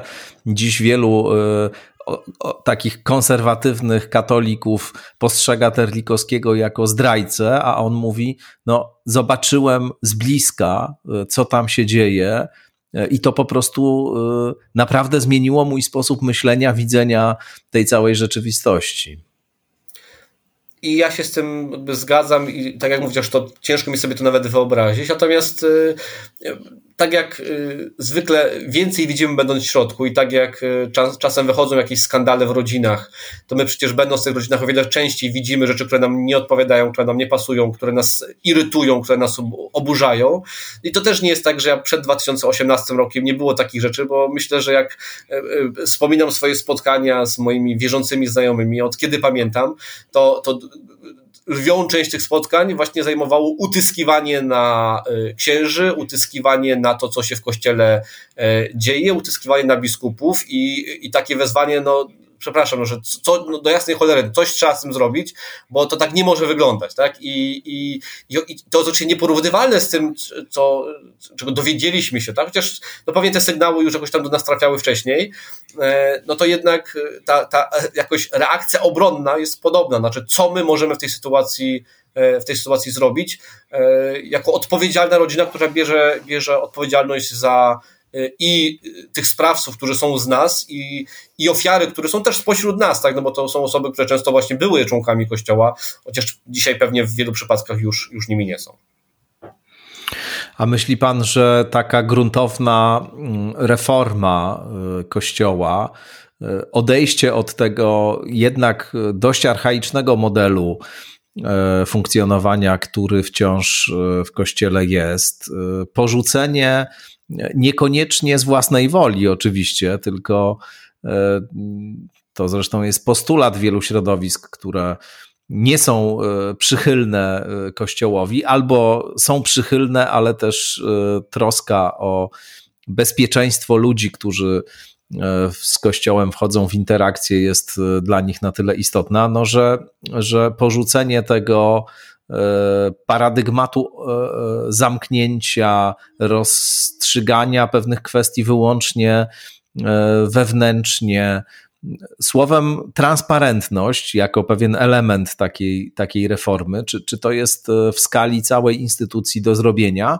Już teraz powoli przechodzę do anonsowanego tutaj wcześniej E, tematu e, seksualności, co bardzo ściśle wiąże się z e, tym, o czym teraz mówimy, rzecz jasna, i do tego pańskiego tekstu z więzi, ale no właśnie, najpierw zacznijmy od generalnego zagadnienia, czy, czy widzi pan zdolność wewnętrzną w obrębie instytucji do takiej reformy? I czy uważa pan, że jeśli instytucja tej reformy nie przeprowadzi sama, a idzie jej to e, powolutku, mówiąc delikatnie, wydaje się, mimo nawet prób e, Franciszka, który no, więcej chyba mówił, a, a mniej realnie zrobił, ale e, czy myśli pan, że wtedy powinno po prostu zaingerować, nie wiem, państwo świeckie i wymóc pewnego typu zmiany, transparentność właśnie choćby na kościele? To na razie jeszcze zostawiając wątek seksualny na boku, jest taka fraza, która oczywiście służy jako cudowna wymówka dla nas katolików, że ecclesia semper reformanda, czyli Kościół się reformuje wiecznie. Ale trochę to tak rzeczywiście jest. wymówka. Tak, ale, ale y, trochę tak jest. To znaczy, y, Kościołowi te zmiany idą bardzo powoli, czasem wręcz irytująco i niemiłosiernie powoli. E, ale ten kościół się zmienia i e, przecież jeżeli spojrzymy na to, jak kościół funkcjonował w latach 50. XX wieku, a jak kościół funkcjonuje e, w trzeciej dekadzie XXI wieku, to są naprawdę dwie różne wspólnoty, tak? To znaczy, że, że przez ten czas się dużo zmieniło. My tego często nie postrzegamy tak zewnętrznie, ale, ale to naprawdę pewna rewolucja już się w kościele dokonała, a to też dla mnie jest takim znakiem, że to, co dzisiaj jest, w perspektywie 20-30 lat może udać zupełnie zupełnie inaczej. E, to oczywiście nie jest dla mnie zaproszenie, żeby nic nie robić i czekać, aż coś samo stanie, bo uważam, że jako, jako katolik, jako chrześcijan, jako, jako członek Kościoła jestem zaproszony, żeby też być częścią tej zmiany. E, zresztą no, po to te, też te teksty piszę, żeby te, tę zmianę jakoś e, prowokować, czy ją, czy ją moderować. E, natomiast e, no, nie uważam, żeby, żeby tutaj jakoś państwo świeckie miało ingerować, ponieważ to oczywiście w, w tych sytuacjach, kiedy są przestępstwa seksualne, to oczywiście kwestie prawa świeckiego, prawa karnego powinno oczywiście wchodzić w grę, tutaj nie ma żadnych wątpliwości. Natomiast e, z perspektywy, z perspektywy nauczania Kościoła w jakichś poszczególnych kwestiach, wydaje mi się, że to jednak odniosłoby przeciwne, przeciwne skutki. I zwykle jest tak, że ten, ten, ten mariaż państwa i Kościoła, czy te związki, one są niebezpieczne, niebezpieczne i one głównie były niebezpieczne w sytuacjach, w których Kościół wchodził zbyt mocno w, w sojusz z państwem, czego my obecnie doświadczamy w Polsce, bo, bo ten sojusz Kościoła instytucjonalnego, episkopatu, albo przynajmniej części episkopatu z prawem i sprawiedliwością jest dla Kościoła w Polsce zabójczy, ale tak było też w innych państwach, ale myślę, że, że w drugą stronę to też tak może, może działać, że to niekoniecznie będzie dobre także dla ludzi, tak? Bo, bo wydaje mi się, że to jest rzecz, którą, którą jednak powinniśmy sobie sami, sami wewnętrznie przepracować, chociaż zdaję sobie sprawę, że to wszystko idzie e, za wolno, ale e, wracając na chwilkę do, tej, do tego wątku seksualności, to jest na tyle delikatna kwestia, że tutaj ja się zgadzam, że, że wszelkie jakieś radykalne zmiany czy radykalne ruchy, one mogą być niebezpieczne, i chociaż e, pewnie wiele osób chciałoby, żeby to nastąpiło szybko i zdecydowanie, to ja jednak dostrzegałbym znaczenie czy, czy, czy rolę pewnej ostrożności, odpowiedzialności, żeby nie wylać dziecka z kąpielą. A o jakich takich gwałtownych, szybkich ruchach pan myśli teraz?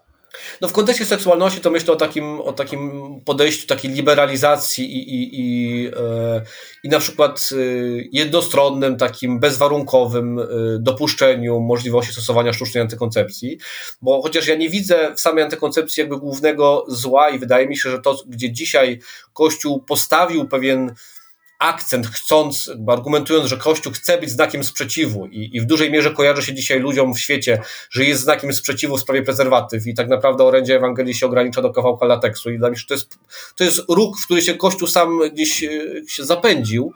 E, natomiast e, myślę, że w kontekście seksualności jest, faktycznie jest pewne napięcie, które jest bardzo wyraźne między rozumieniem seksualności w takim ujęciu liberalnym, ujęciu indywidualistycznym czy utylitarystycznym, a seksualnością rozumianą w duchu relacyjnym. I teraz y, sztuczna antykoncepcja, y, ona może wspomagać takie indywidualistyczne czy utylitarystyczne myślenie o seksualności, ale nie musi, tak? Więc wydaje mi się, że to, na, na czym Kościół się powinien e, dzisiaj, no, na co po, powinien położyć akcent, czy taki nacisk, to jest e, pokazanie, że tak, sztuczna, sztuczne metody antykoncepcyjne mogą prowadzić do takiego indywidualistycznego, szkodliwego w rozumieniu e, Kościoła e, podejścia do seksualności, ale to nie jest tak, że z automatu one o tym decydują, bo tak naprawdę o tym decyduje to, co dzieje się w, w, w naszym umyśle, tak, w naszej woli, a nie od e, właśnie, nie wiem, tego, czy będziemy stosować takie czy inne metody antykoncepcyjne, bo to jest tak naprawdę wtórne wo wobec tej intencji, która się w nas, w nas pojawia. Ale pan y, w tym swoim tekście Katolicka etyka seksualna przed drugim etapem rewolucji relacyjnej y, to jest tekst, który się w czerwcu tego roku ukazał na łamach więzi, y, internetowego wydania więzi. Pan w tym tekście postuluje pewne zmiany i jednym z postulatów e, tutaj tego wątku e, nauki nie będziemy rozwijali, bo choć zaintrygowało mnie to pańskie porównanie nauki do, do religii, zgadzam się, że pewne formy scjentyzmu wciąż dziś jeszcze funkcjonują i można mieć religijny stosunek do nauki, ale samej nauki bym nie widział w taki sposób. Zresztą poprzedni odcinek skądinąd to e, dłuższa mm, wypowiedź, wykład e, Pawła Boguszewskiego o tym, czym współczesna nauka jest i czym właśnie od religii się różni, więc jakby innych z Państwa, którzy nas słuchają, też to zaintrygowało, to, to odsyłam do, tej, e, do tego odcinka poprzedniego, ale no właśnie, w tym swoim tekście mm, o drugim etapie rewolucji relacyjnej w katolickiej etyce seksualnej, który przed nami, jak pan postuluje, no właśnie pan y, y, nawiązuje do różnych y, kwestii związanych ze współczesną wiedzą seksuologiczną czy psychologiczną i stawia pan taki postulat, żeby jednak nauczanie Kościoła w jakimś stopniu przynajmniej zaadaptowało te, to wszystko, co dzisiaj na temat właśnie seksualności, z psychologii, z seksuologii wiemy.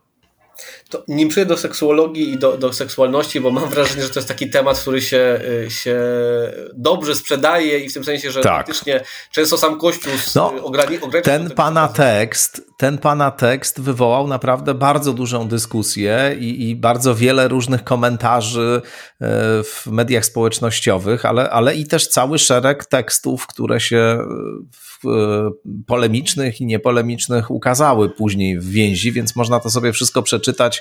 Mogą Państwo zajrzeć na stronę więzi, odnaleźć te teksty Marcina Kędzierskiego i odpowiedzi na ten tekst również. Ale nim do tego przyjdę, to jednak czuję się sprowokowany trochę do tej odpowiedzi na to pytanie o, o naukę i religię, bo Dobra. Y, to na, na, na gruncie ekonomii, jak się popatrzy tak naprawdę na, na te odpowiedzi współczesnych ekonomistów, którzy, no właśnie, nie wiem, y, z taką mm, wręcz wiarą religijną mówią, no, że podniesienie albo obniżenie stóp procentowych spowoduje to i to, e, że, że no, są pewne święte prawa ekonomii i, i, i jeżeli coś zrobimy, no to musi się tak wydarzyć. Znaczy, że to przekonanie ono w dużej mierze jest religijne, gdzie e, często sobie żartujemy z kolegami, że kapitał widziany jako, jako Bóg, gdzie ekonomia to jest taki trochę duch święta, ekonomiści to są kapłani czy prorocy, którzy nam objawiają tę właśnie e, prawdę metafizyczną. Więc przynajmniej w naukach społecznych ja dostrzegam ten element religijności w, w nauce. Tak? Więc, więc myślę, że to pewnie jest inaczej w naukach przyrodniczych, chociaż mam wrażenie, że to i tak, że fizyka by nam podpowiedziała, że tak naprawdę no, fizyka kwantowa tutaj nie ma żadnych oczywistości i że to wszystko jest,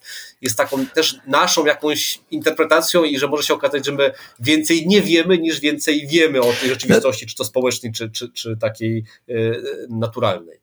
Co do, co do fizyki kwantowej, to tutaj y, myślę, że Janek Chwedeńczuk, który bywa regularnym gościem, profesor fizyki z Instytutu Fizyki e, Uniwersytetu Warszawskiego mógłby, mógłby sporo powiedzieć. W, ka w każdym razie tam jednak jest e, pewna metodologia, e, musi się zgadzać w równaniach i w wyliczeniach wszystko i, i w eksperymentach, więc jest, jest rygor, ale, ale też, wie pan, myślę, że to odróżnia często takie dyscypliny jak ekonomia, która przecież jest filozofią de facto. Tak. To jest filozofia, psychologia, jest ta aparatura matematyczna oczywiście w to wprzęgnięta, ale w dużym stopniu opiera się to na przewidywaniu ludzkich zachowań e, i na pewnej filozofii tego, e, co człowiek będzie robić, jaki człowiek jest, czego człowiek potrzebuje, jak się zachowuje i tak dalej. Więc tu oczywiście ten obszar niepewności jest, jest bardzo duży i takie tendencje do, E, do traktowania różnych swoich e, przekonań, proroctw, e, właśnie jak bez mała wieszczeń religijnych faktycznie może być, ale to już jest jakby kwestia takiego ludzkiego, powiedziałbym, nastawienia. Ale z kolei w tych naukach empirycznych to wydaje mi się, że współcześnie mamy do czynienia z takim systemem E, który jest niezwykle skromny właśnie, który jest e, bardzo świadomy różnych możliwych zakrzywień poznawczych, jakie człowiek ma, różnych e, potrzeb uzyskiwania pewności tam, gdzie tej pewności uzyskać się nie da. I, i cała ta metodologia jednak jest oparta w dużym stopniu właśnie na, na tym, żeby te wszystkie zakrzywienia poznawcze, uroszczenia egotyczne i egoiczne jakoś, os, e, e, jakoś ograniczać, e, stąd wymóg powtarzania, stąd często też już nie podpisywanie prac, czy, czy nie, nie nazywanie pewnych odkryć nazwiskami odkrywców, żeby to nie było jakoś tak kojarzone z takim indywidualizmem, że oto jednostka heroicznie sama coś tutaj zrobiła, postanowiła, więc, więc tutaj bym jednak widział tę naukę jako coś takiego, co właściwie na antypodach takiej religii, e, oczywiście nie, nie religii w modelu apofatycznym, e, który chyba też jest panu bliski, tak, tak wnoszę z tego, co pan powiedział, ale ale takiej religii właśnie, która bardzo jest pewna swego. To, to, to mi się wydaje, że na antypodach stoi współcześnie nauka tego. No i jeżeli nauka faktycznie widzi swoje ograniczenia i widzi, że istnieje duży, duże to pole niewiedzy czy niepewności, to to jest ok. Natomiast myślę, no absolutnie że... widzi, moim zdaniem. No, no, więc jeżeli tak jest, to jest ok, ale myślę, że, że w takim dyskursie publicznym nauka często jest, jest y, prezentowana czy przedstawiana jako, jako źródło prawdy objawionej. I kiedy my wiemy, że, że na przykład niektóre eksperymenty w naukach przyrodniczych nie udaje się ich powtórzyć, albo zupełnie inne wyniki, no to yy, rzetelni naukowcy czy biolodzy zdają sobie sprawę, że, że po prostu mogą powiedzieć, nie, czegoś nie wiem, tak? Natomiast no, istnieje taka pokusa, żeby powiedzieć, nie, no my na myśl już to zbadali, my wiemy, jak człowiek działa, my wiemy, jak działają jakieś procesy e, przyrodnicze, to podczas gdy tak naprawdę one wciąż są gdzieś zaznaczone pewną niepewnością. Więc myślę, że, że to oczywiście jest, to jest kwestia prawdy czasu i prawdy ekranu i to czym nauka jest, a czym nauka y, sama siebie widzi za sprawą niektórych wypowiedzi czy jej przedstawicieli, ale myślę, że, że warto jest oczyszczać też naukę z takiego właśnie quasi religijnego przekonania, że nauka nam e, dostarczy jedynej prawdziwej, obiektywnej prawdy o, o rzeczywistości czy prawdy o człowieku, bo, bo takie przekonanie jest po prostu e, no, niebezpieczne, tak bym powiedział. Tu, tu zgoda pełna, choć ja, ja bym widział bardziej to przekonanie, czy, czy tego typu postawy poza e, sferą nauki, a bardziej w sferze, nie wiem, e, właśnie jakichś sporów światopoglądowych, czy, czy ludzi, którzy na przykład popularyzowaniem nauki się zajmują, ale to tam jest kwestia drugorzędna. Tylko bym dodał, jak już jesteśmy w tej dygresji, bo, bo to są ciekawe tematy i żywe oczywiście, i też dyskusje, które na różne sposoby powracają. E, no to bym dodał tylko, co, co wydaje mi się istotne, że to, że czegoś nauka nie wie, to nie znaczy, że to coś wie religia. I to, że e, gdzieś my czegoś nie jesteśmy w stanie naukowo dzisiaj opisać czy zrozumieć, to nie znaczy, że wykładnia religijna jest w jakikolwiek sposób wartościowa w tym, w tym kontekście, a często to właśnie w ten sposób jest używany ten argument. Ja tu się w pełni z panem redaktorem zgadzam i to jest też jak y, w wakacje prowadziłem dla dzieci szkołę letnią z antropologii, znaczy dla swoich dzieci i dzieci z okolicznych domów, to, to tak sobie właśnie analizowaliśmy to, że y, w, starożytności ludzie y, zjawiska, których nie rozumieli, wyjaśniali Bogiem i że tak naprawdę my dzisiaj także zjawiska, których nie do końca rozumiemy, jakieś cuda, które się dzieją medyczne, wyjaśniamy boską ingerencją, no ale po, post factum się dowiadujemy, że no istnieje jakiś mechanizm biologiczny, który sprawia, że na przykład jakiś nowotwór się wchłoną, tak? I że nie ma tam żadnej boskiej ingerencji, tylko jest to e, po prostu zjawisko, którego wcześniej nie rozumieliśmy. I oczywiście jest tak, że nie podpisałbym się potwierdzeniem, że religia nam wyjaśnia wszystko to, czego nam nauka e, e, nie, na, na, na pytanie, na które nam nauka nie odpowiada, no bo w tym duchu religia nie jest obiektywną wiedzą, tak? To zawsze jest, to zawsze będzie subiektywne doświadczenie, które oczywiście może przybierać pewną formę obiektywną w postaci jakiegoś rytuału, kultu, coś, co, co ma charakter powszechny, co jest, z czym się większa grupa ludzi będzie utożsamiała, albo w czym się będzie odnajdywać, to nie będzie czysto subiektywne doświadczenie, no ale to zawsze jednak będzie, będzie pozostanie wiara, a nie wiedza. To przejdźmy do seksu wobec tego, bo już tutaj myślę, że zbudowaliśmy duże napięcie i oczekiwanie, zapowiadając ten temat od e, pewnego czasu. E, nawiązałem do pana tekstu Katolicka etyka seksualna przed drugim etapem rewolucji relacyjnej i powiedziałem, że E, mamy tu postulat, żeby e, mówiąc nowoczesną polszczyzną zupdate'ować e, nauczanie Kościoła w tym zakresie. Może poprosiłbym Pana o krótką rekapitulację tych podstawowych tez tekstu i, i później już do, do spraw szczegółowych z nim związanych, czy z nimi związanych przejdziemy.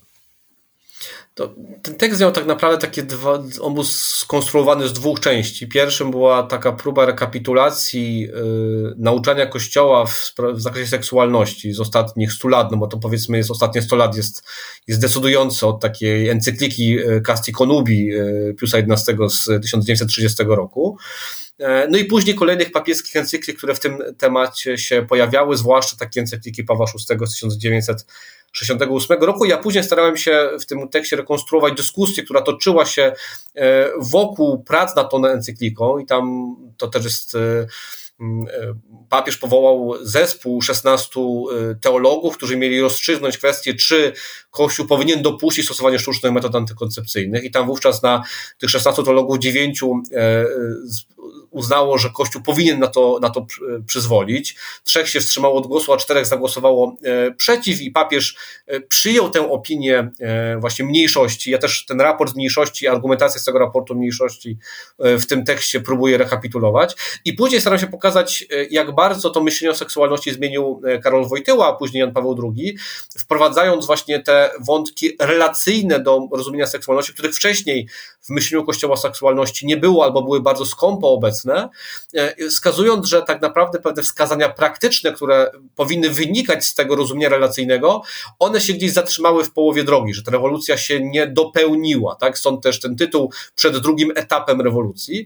No i e, w drugiej takiej bardziej praktycznej części starałem się wskazywać jakich zmian doświadczyliśmy w ostatnich kilkudziesięciu latach, które no każą nam co najmniej przemyśleć katolickie podejście do seksualności.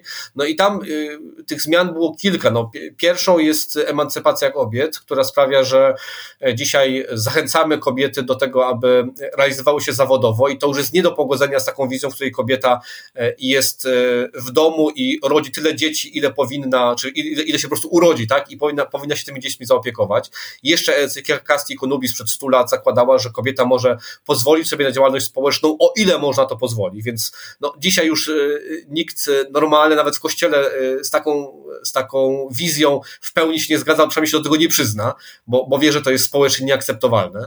E, druga zmiana dotyczy kwestii czysto medycznych, tak? To znaczy, e, jeżeli popatrzymy sobie na, na jakość opieki okołoporodowej i ile ciąż, e, które kiedyś by się kończyły naturalnym poronieniem, dzisiaj jest podtrzymywanych, ile dzieci kiedyś, które umierały przy porodach, dzisiaj te porody przeżywa, wreszcie ile dzieci dzisiaj dożywa pełnoletności, w przeciwieństwie do tego, co działo się jeszcze nawet kilkadziesiąt lat temu, no przecież doświadczenie naszych, może nie dziadków, ale pradziadków jest takie, że w rodzinach było kilkanaścioro dzieci, tych ciąż było też kilkanaście, a do wieku pełnoletniego dożywało pięć, sześć tych najsilniejszych. No to jest rzeczywistość, która jest dla nas kompletnie już abstrakcyjna, mimo tego, że minęło stosunkowo niewiele czasu, no bo to jest zaledwie kilkadziesiąt, kilkadziesiąt lat.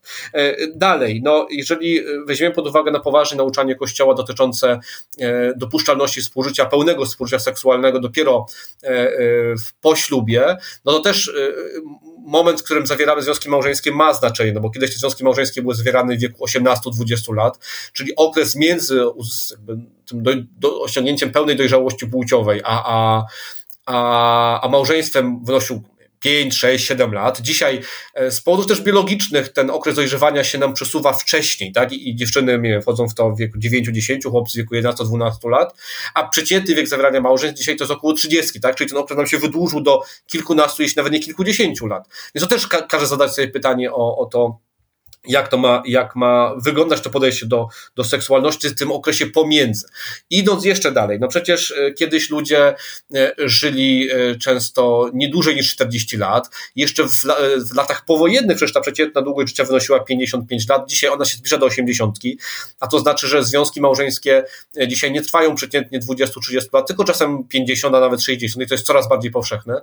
No i też to, to, to znaczenie seksualności, na przykład w okresie menopauzalnym, bo post menopauzalnym, to jest coś, do czego, y, no też, na to też musimy znaleźć odpowiedzi, no bo kiedyś kobiety na przykład nie dożywały do tego okresu menopauz, menopauzalnego, albo y, dzieci, które, y, kobiety, które zachodziły w ciąży, po prostu nie przeżywały tej ciąży, mając 40 kilka lat.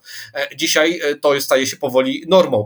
Idąc jeszcze dalej, no przecież biologia tutaj jest, nie da się jej oszukać i często jest tak, że kobiety, które zachodzą w ciążę w wieku 40-40 kilku lat, rodzą dzieci z jakimiś niepełnosprawnościami. No i kiedyś te dzieci by po prostu nie przeżywały, a dzisiaj te dzieci żyją i są pewnym, no, no chcąc, nie chcąc, obciążeniem też dla, dla rodziców i też nie są ze sobą, to nie są pewne, pewne cierpienie.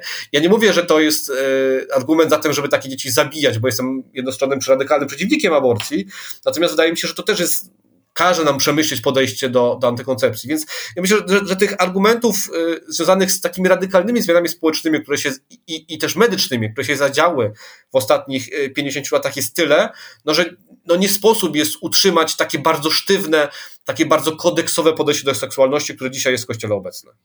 No ale pan y, mówi tam w tym tekście o tym, że tutaj też jakąś część, powiedziałbym, decyzyjności dotyczącą tego, w jaki sposób e, życie seksualne realizować należy pozostawić małżonkom, że to jest ich sprawa, choć obiektywne kierownictwo duchowe też powinno występować.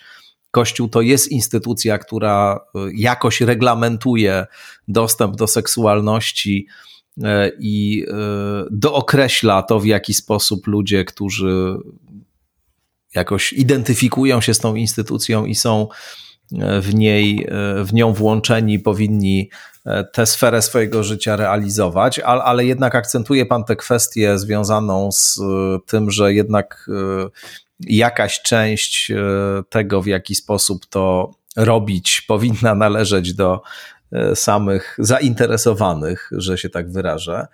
E, I teraz pytanie, gdzie jest granica i dlaczego ta granica akurat jest w tym miejscu? To znaczy, innymi słowy, dlaczego nie skłania się pan ku takiemu stanowisku, które powiada, zostawmy te kwestie samym zainteresowanym. Mamy pewne e, zasadnicze reguły związane z funkcjonowaniem człowieka, e, jakąś etyką, wartościami, które w obrębie katolicyzmu są wskazywane jako te właściwe i za którymi należy podążać. E, I niech ta baza, niech ta ogólna rama tutaj oczywiście funkcjonuje, ale E, dajmy ludziom dostęp do e, antykoncepcji w takiej formie, w jakiej dzisiaj wszyscy do niej dostęp mają. Uwolnijmy trochę tę sferę właśnie z takiego e, represyjnego trochę sposobu myślenia i widzenia. Pan te granice jednak gdzieś tam w takim bezpiecznym, powiedziałbym, miejscu wciąż utrzymuje. Nie, nie decyduje się pan na takie pełne uwolnienie tej sfery, znaczy pełne uwolnienie. W ramach, oczywiście, w ramach. Nie mówię o tym, że e, poliamoria, wolna miłość i tak dalej mają teraz e, zapanować e, w kręgach katolickich. Zresztą mam ten cały model poliamorii za kompletną utopię i za coś, co wydaje mi się głównie do różnych powikłań, trudności i cierpienia ostatecznie prowadzi. E, z może nielicznymi wyjątkami. E, to tak na marginesie, ale e, no myślę o tym, że, że, że może rzeczywiście czas już jednak odejść od takiego sposobu myślenia, który, jak pan trafnie scharakteryzował, no jest bardzo zakorzeniony w takim dość już nie dzisiejszym podejściu, mówiąc delikatnie. Myślę, że Kościół na przestrzeni swoich dziejów miał często problem z pozostawieniem e, człowiekowi wolności i, zawsze, kiedy kto, ktoś się pojawił, kto tę wolność chciał zwiększyć, zaraz potem pojawiały się nurty, które to kodyfikowały, chciały to jakoś doregulować no przecież y, chrześcijaństwo tworzone przez, y, na jakąś sensie, ta teologia chrześcijańska przez świętego Pawła nie była jakoś nasycona czy przesycona y, kodeksową podejściem do moralności. No jasne. To stworzone później, tak? To są dopiero dziedzictwem VI, VII i późniejszych wieków. I, I, mam wrażenie, że to, co ja bym chciał widzieć, to jest to, że pewne normy czy pewne prawo nie są punktem dojścia, ale są punktem wyjścia, które ma nas chronić, bo ja będę cały czas stał na stanowisku, że seksualność to jest rzeczywistość bardzo delikatna, która może do, której możemy doświadczać ogromnej krzywdy. A niestety, e, edukacja seksualna, ale w takim sensie bardzo całościowym, czyli i w wymiarze psychologicznym, i takim socjologicznym, i takim czysto biologicznym, ona dramatycznie kuleje. E, I w, istnieje ryzyko, że kiedy dalibyśmy taką pełną wolność, tak, na samym starcie, bez żadnych norm, to ludzie by się po prostu mogli y, bardzo mocno poranić, więc to, to ja bym powiedział tak, zostawmy pewne, pewne normy z tym naciskiem, że to jest pewne, pewna, pewien punkt wyjścia e, ale jednocześnie połóżmy większy nacisk właśnie na formację, na taką edukację seksualną, ale całościową, która sprawi, że e, małżonkowie, no bo ja tutaj ograniczam e, tą pełne współżycie seksualne do małżonków ze względu na ten element prokreacyjny, nawet w przypadku antykoncepcji, to prawdopodobieństwo ono zawsze pozostaje, no chyba, że mówimy o jakimś ostralizacji, tak, ale, ale poza tym to, to, to, to prawdopodobieństwo zawsze gdzieś jest w tle. I, i dziecko jednak powinno się narodzić w związku, w związku trwałym, takie mam przekonanie, no to wydaje mi się, że, że to, to te normy powinny być punktem wyjścia, ale one powinny być zaproszeniem do tego, żeby odkrywać to, co jest poza, co jest dalej głębiej, co ma służyć E, i do tego jestem absolutnie przekonany, budowaniu właśnie więzi, takiej trwałej więzi, bo widzę, że, czy dostrzegam ogromną wartość budowaniu trwałej więzi. I teraz ja nie rozstrzygnę e, i, i też nie chciałbym tego rozstrzygać, bo nie mam tutaj wiedzy, bo tutaj, jeżeli chodzi o kwestię seksualności w małżeństwie, mogę się odwoływać do własnego doświadczenia. Nie mam doświadczenia związków homoseksualnych, ale w tej logice umiem sobie wyobrazić, E, że istnieje pewna wartość w tworzeniu trwałego związku jednopłciowego, bo tak naprawdę to, co nas rozwija jako człowieka, to jest pewna umiejętność właśnie budowania trwałych związków, gdzie my umiemy też sami siebie ograniczać i to jest coś, co nas rozwija, tak? Czyli czyli e, ta seksualność może sprzyjać naszej, e, naszej trwałości tych związków, które, e, które budujemy. I tutaj to prawo jest, tak jak powiedziałem, powtórzę to po raz trzeci, jest punktem wyjścia, natomiast ono jest tak naprawdę tylko takim bezpiecznikiem na starcie, kiedy my się tego uczymy, bo przecież nie jest tak, że my jesteśmy małżonkami, czy jesteśmy rodzicami, czy jesteśmy kochankami, tylko my stajemy się rodzicami, stajemy się małżonkami, stajemy się kochankami. Czyli to jest to, co na początku daje nam pewne takie ramy, w których wiemy, jak siebie nie skrzywdzić, ale później jesteśmy zaproszeni do tego, żeby odkrywać, co nam służy, a co nam po prostu nie służy. Tak? I to e, w, w tym sensie myślałem o tej małżeńskiej, małżeńskiej autonomii. A jak pan widzi te y, idące oczywiście powoli, zgodnie z przytaczanym przez pana hasłem o wiecznie reformującym się kościele, zmiany, które e, wprowadza Franciszek, y, już y, liczne kontrowersje przecież wywołujący wokół tych spraw związanych z dostępnością e, komunii dla rozwodników i tak dalej, i tak dalej. Czy myśli pan, że te, ta ekipa, która dzisiaj e, ton nadaje w kościele, pytanie e, oczywiście, czy kolejny papież będzie z tego samego E, z tego samego nurtu ideowego, jeśli skrzydła, można tak, tak powiedzieć. Skrzydła, tak. z tego samego skrzydła. No, na, na ile to, co jest teraz, jakoś e, powiedziałbym, komponuje się czy koreluje z tym, co pan e, pisze, a na ile to na razie jest jeszcze tylko no, takie trochę spekulacje. Na ile to są takie spekulacje jeszcze, to co, to, co pan w tej chwili powiedział, to, co pan napisał w tym tekście. Na to pytanie nie mam jednoznacznej odpowiedzi, natomiast no, widzę e, w pewnych publikacjach, które pojawiają się w Watykanie, czy wypowiedziach papieża Franciszka, no takie sygnały, że pewna zmiana się e, nam zbliża. I znowu, to jest trochę tak jak z tym dopuszczeniem do komunii osób żyjących w powtórnych związkach. I to nie, to nie jest tak, że to jest jednostronna tak, zmiana nauczania, tylko tam bardzo wyraźnie jest podkreślane po indywidualnym rozeznaniu i ta kategoria rozeznania jest u papieża Franciszka bardzo mocno podkreślana. To jest taka jezuicka tradycja i też papież ostatnio wydał nawet książkę właśnie o rozeznawaniu jeżeli jakakolwiek zmiana nastąpi, to wydaje mi się, że ona będzie podkreślała właśnie ten element takiego indywidualnego, w przypadku małżonków, wspólnotowego, no bo to już jest jakoś obiektywizujące, e, wspólnotowego rozeznawania tego, czy w danych sytuacjach dopuścić stosowanie metod sztucznej antykoncepcji, czy tego e, nie robić.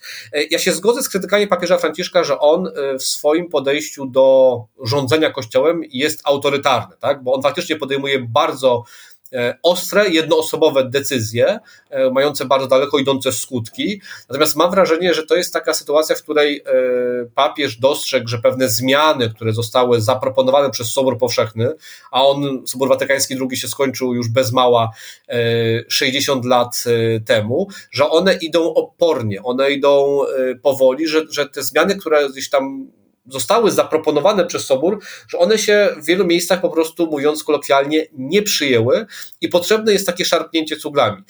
Ja nie wiem, czy to się uda. Ja nie wiem też, e, co będzie, kiedy papież Franciszek e, odejdzie i będzie jego następca, ale ten obecny trwający synod o synodalności, czyli o sposobie zarządzania Kościołem, o sposobie myślenia o wspólnocie Kościoła, on jest rewolucyjny, bo tu jest pewien paradoks. Papież Franciszek w sposób autorytarny chce jednak w daleko idący sposób zdecentralizować Kościół, no też wprowadzając właśnie, czy rozszerzając stosowanie tej kategorii indywidualnego rozeznania, no bo dzisiaj na razie mamy pewną schizofrenię, bo na przykład y, osoby żyjące w powtórnych związkach mogą przystępować do, do komunii we Frankfurcie nad Odrą, a kiedy przejadą 500 metrów i przejdą przez most w Słubicach, no to już takiego prawa mieć nie będą.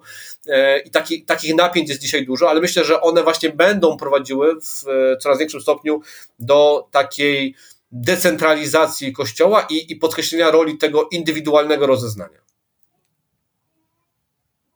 A czy to będzie Pańskim zdaniem, jeśli już te e, takie czy inne zmiany nastąpią, jeśli rzeczywiście e, zmieni się nauczanie Kościoła w tym zakresie, jakieś kwestie formalne zostaną odpowiednio usankcjonowane, czy to będzie za lat 10, czy, czy 20, czy 50, to czy to będzie coś takiego, co będzie dotyczyło y, wciąż malejącej y, grupy ludzi, którzy jakoś jeszcze z Kościołem katolickim będą się identyfikowali, ale e, cały świat będzie średnio tym wszystkim zainteresowany, czy też może wciąż będzie to taki problem, czy wciąż będzie to taka zmiana, która e, no rzeczywiście będzie miała w skali społecznej jakieś e, istotne znaczenie. Tutaj nawiązuje oczywiście do tezy o końcu świata chrześcijańskiego, czy też końcu imaginarium chrześcijańskiego.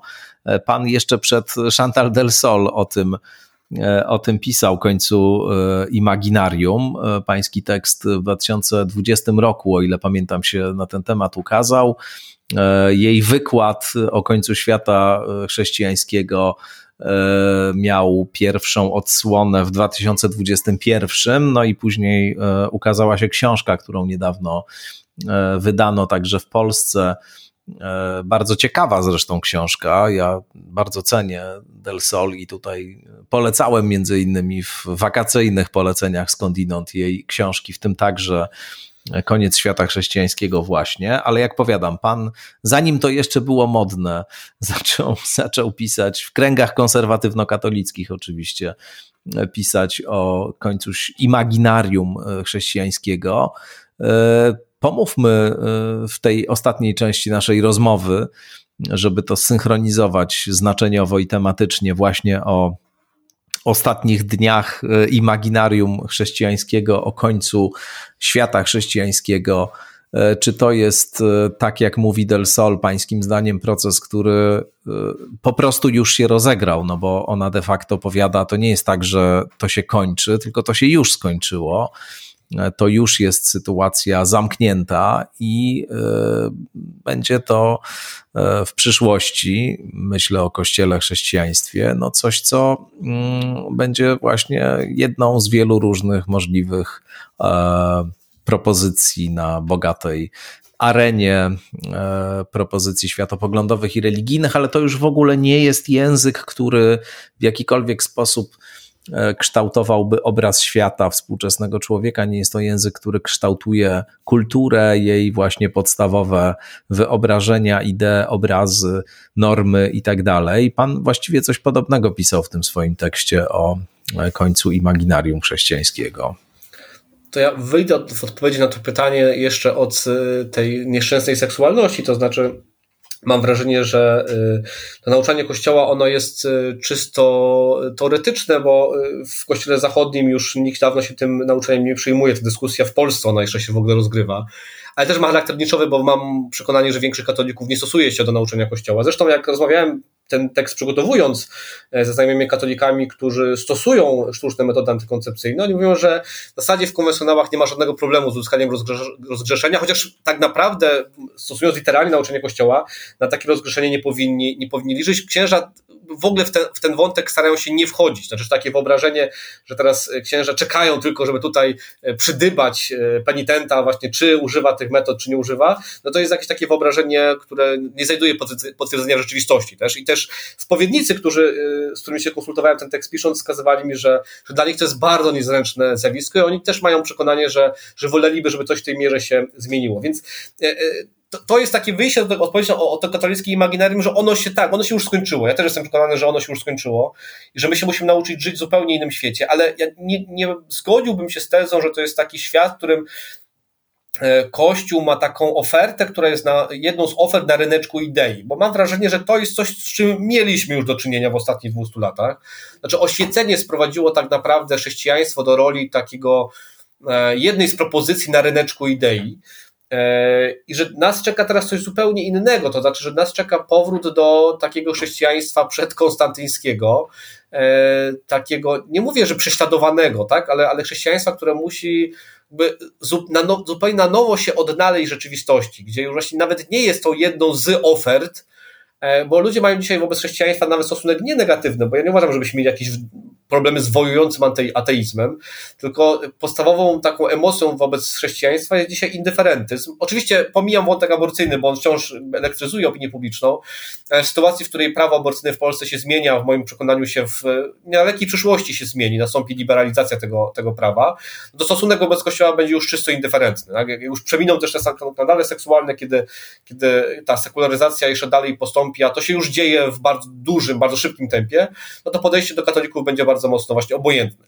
E, I to też będzie rodziło zupełnie nowe pytanie, jakby się mamy w tym nowym świecie odnaleźć, gdzie już nie jesteśmy widzę, postrzegani jako znak sprzeciwu, jako jakaś alternatywna wizja świata, tylko jako pewien nurt, który sobie no, po prostu sobie istnieje, ale który też nie budzi jakichś specjalnych, specjalnych emocji. To jest pytanie właśnie, jak w takim świecie prowadzić misję ewangelizacyjną, do której są powołani wszyscy chrześcijanie e, na mocy słów samego Jezusa. Więc e, to oczywiście rodzi pytanie, ale zgadzam się z, z Del Sol, że to jest zresztą też sam o tym pisałem w swoim tekście w ostatnim akapicie, że to jest dla nas tak naprawdę szansa. To jest dla nas szansa, żeby gdzieś e, w ten kościół, e, który gdzieś wali się dzisiaj, tak, dostrzegamy jakieś tam gruzy, żeby odrzucić te wszystkie cegły, które nam, e, nam przeszkadzają, żeby odkryć tę istotę, która w jakimś sensie mogła być przykryta przez fakt, że chrześcijaństwo zostało skrojone do takiego właśnie cywilizacji, czyli pewnego systemu też etyczno-politycznego, tak? I że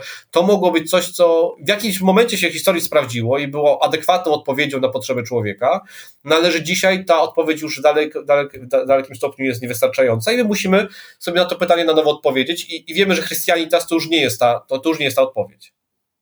No tutaj jedną z tych tez del Sol e, która wydaje mi się bardzo przenikliwa. E, jest teza, która mówi, Wbrew e, temu, co e, często się wydaje całej e, dużej grupie katolików, konserwatystów dzisiaj, zanik chrześcijaństwa nie oznacza pogrążenia się w nihilizmie i nie oznacza upadku kultury, upadku cywilizacji, wejścia w fazę barbarzyńską. Oznacza no, w jakimś sensie powrót do takich modeli widzenia rzeczywistości i takich e, normatywnych również e, struktur, e, które były charakterystyczne dla świata przedchrześcijańskiego. To oczywiście niesie ze sobą bardzo daleko idące zmiany w etyce, w sposobie życia, w obrazie świata, współczesnych ludzi i będzie niosło ze sobą także bardzo daleko idące zmiany społeczne, ale to nie oznacza automatycznie właśnie apokalipsy, nihilizmu i tak dalej, a często e, taki nastrój właśnie i tego typu diagnozy e, pojawiają się w tych konserwatywnych kręgach, które z kolei wyobrażają sobie, że można powrócić do takiego E, bardzo tradycjonalnego sposobu e, funkcjonowania e, Kościoła i wiary, i że jest to coś takiego, co nas wszystkich uchroni przed popadnięciem w totalny chaos. Jak pan z kolei widzi tego typu kwestie i rozważania? Żeby na to spojrzeć, ja wykorzystam kontrowersyjny przykład, jakim jest aborcja. To znaczy, możemy podejść do aborcji czysto prawnie, i tutaj naturalnie będziemy mieli bardzo ostry konflikt polityczny między, między chrześcijanami, między konserwatystami, a osobami o takiej ideologii progresywnej. E, I możemy się na tym zatrzymać, tak? Tylko ten spór jest nierozstrzygalny i on w demokracji zawsze będzie rozstrzygany przez większość. Natomiast e, moje doświadczenie jest takie, że mimo tego, że przecież mamy dość restrykcyjne prawo antyaborcyjne, no to te aborcje w Polsce się wykonuje, tak? I to wykonuje się ich wcale niemało. I teraz ja e, mogę się spotkać i rozmawiać i rozumieć się na przykład osobami, które mają wrażliwość bardziej progresywną, nie wiem, zwolennikami partii Razem choćby, którzy zgodzą się z tezą, że aborcja jest zawsze jakimś dramatem, I teraz, okej, e, będziemy się różnić co do tego, jak ona powinna być regulowana w prawie, ale zgodzimy się, że trzeba na przykład zadbać o lepszą opiekę okołoporodową, e, że trzeba zadbać o lepsze wsparcie dla rodziców dzieci z niepełnosprawnościami, czy w ogóle trzeba zadbać o, o większą opiekę i troskę taką społeczną o, o życie osób z niepełnosprawnościami, że zadbamy o politykę mieszkaniową, która sprawi, że jeżeli to dziecko się pojawi, to rodzice nie będą przerażeni, bo nie będą wiedzieli, gdzie się podziać.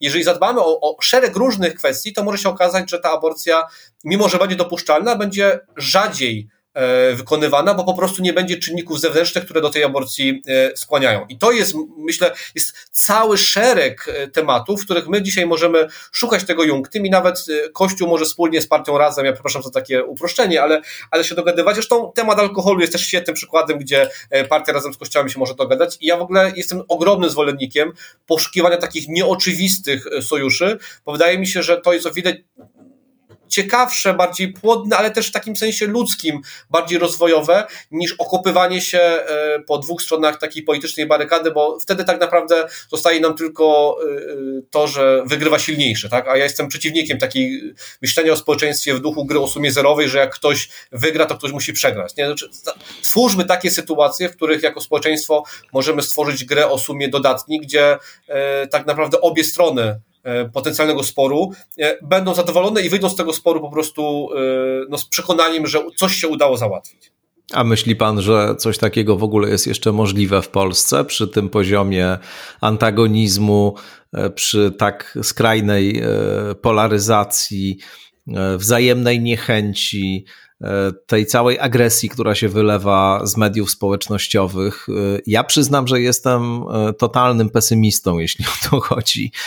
Im dłużej się temu przyglądam i, i, i, i jakby bliżej jest tych takich zdarzeń rozstrzygających, na przykład wyborów, tym ta cała E, rzeczywistość polityczno-społeczna coraz bardziej się mm, napełnia agresją i, i radykalizmem, I, i, mam takie poczucie, że e, i wrażenie, że e, jesteśmy w takim momencie, czy w takim punkcie, z którego już w zasadzie nie za bardzo można sobie wyobrazić drogę odwrotu. To znaczy, że, że ta wojna ideowa, cywilizacyjna, polityczna, społeczna, jakkolwiek by ją tutaj nazwać, czy kulturowa, ona jest e, w fazie, jak to mawiał René Girard, e, dążenia do skrajności, to znaczy takiego, e, takiego ruchu, który albo gdzieś w którymś momencie znajduje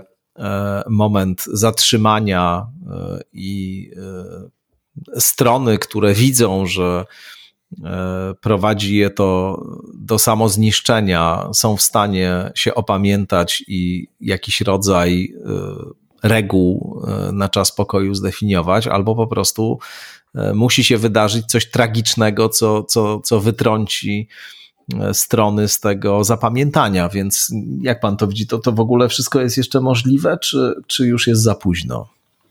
To ja użyję takiej opowieści ewangelicznej, to znaczy, kiedy Jezusowi przyniesiono y, denara i pytano, czy należy płacić podatki, czy nie płacić. On wtedy powiedział, że na czyja jest podobizna, tak? No to oddajcie Cezarowi, co należy do Cezara, a Bogu tak. do Boga.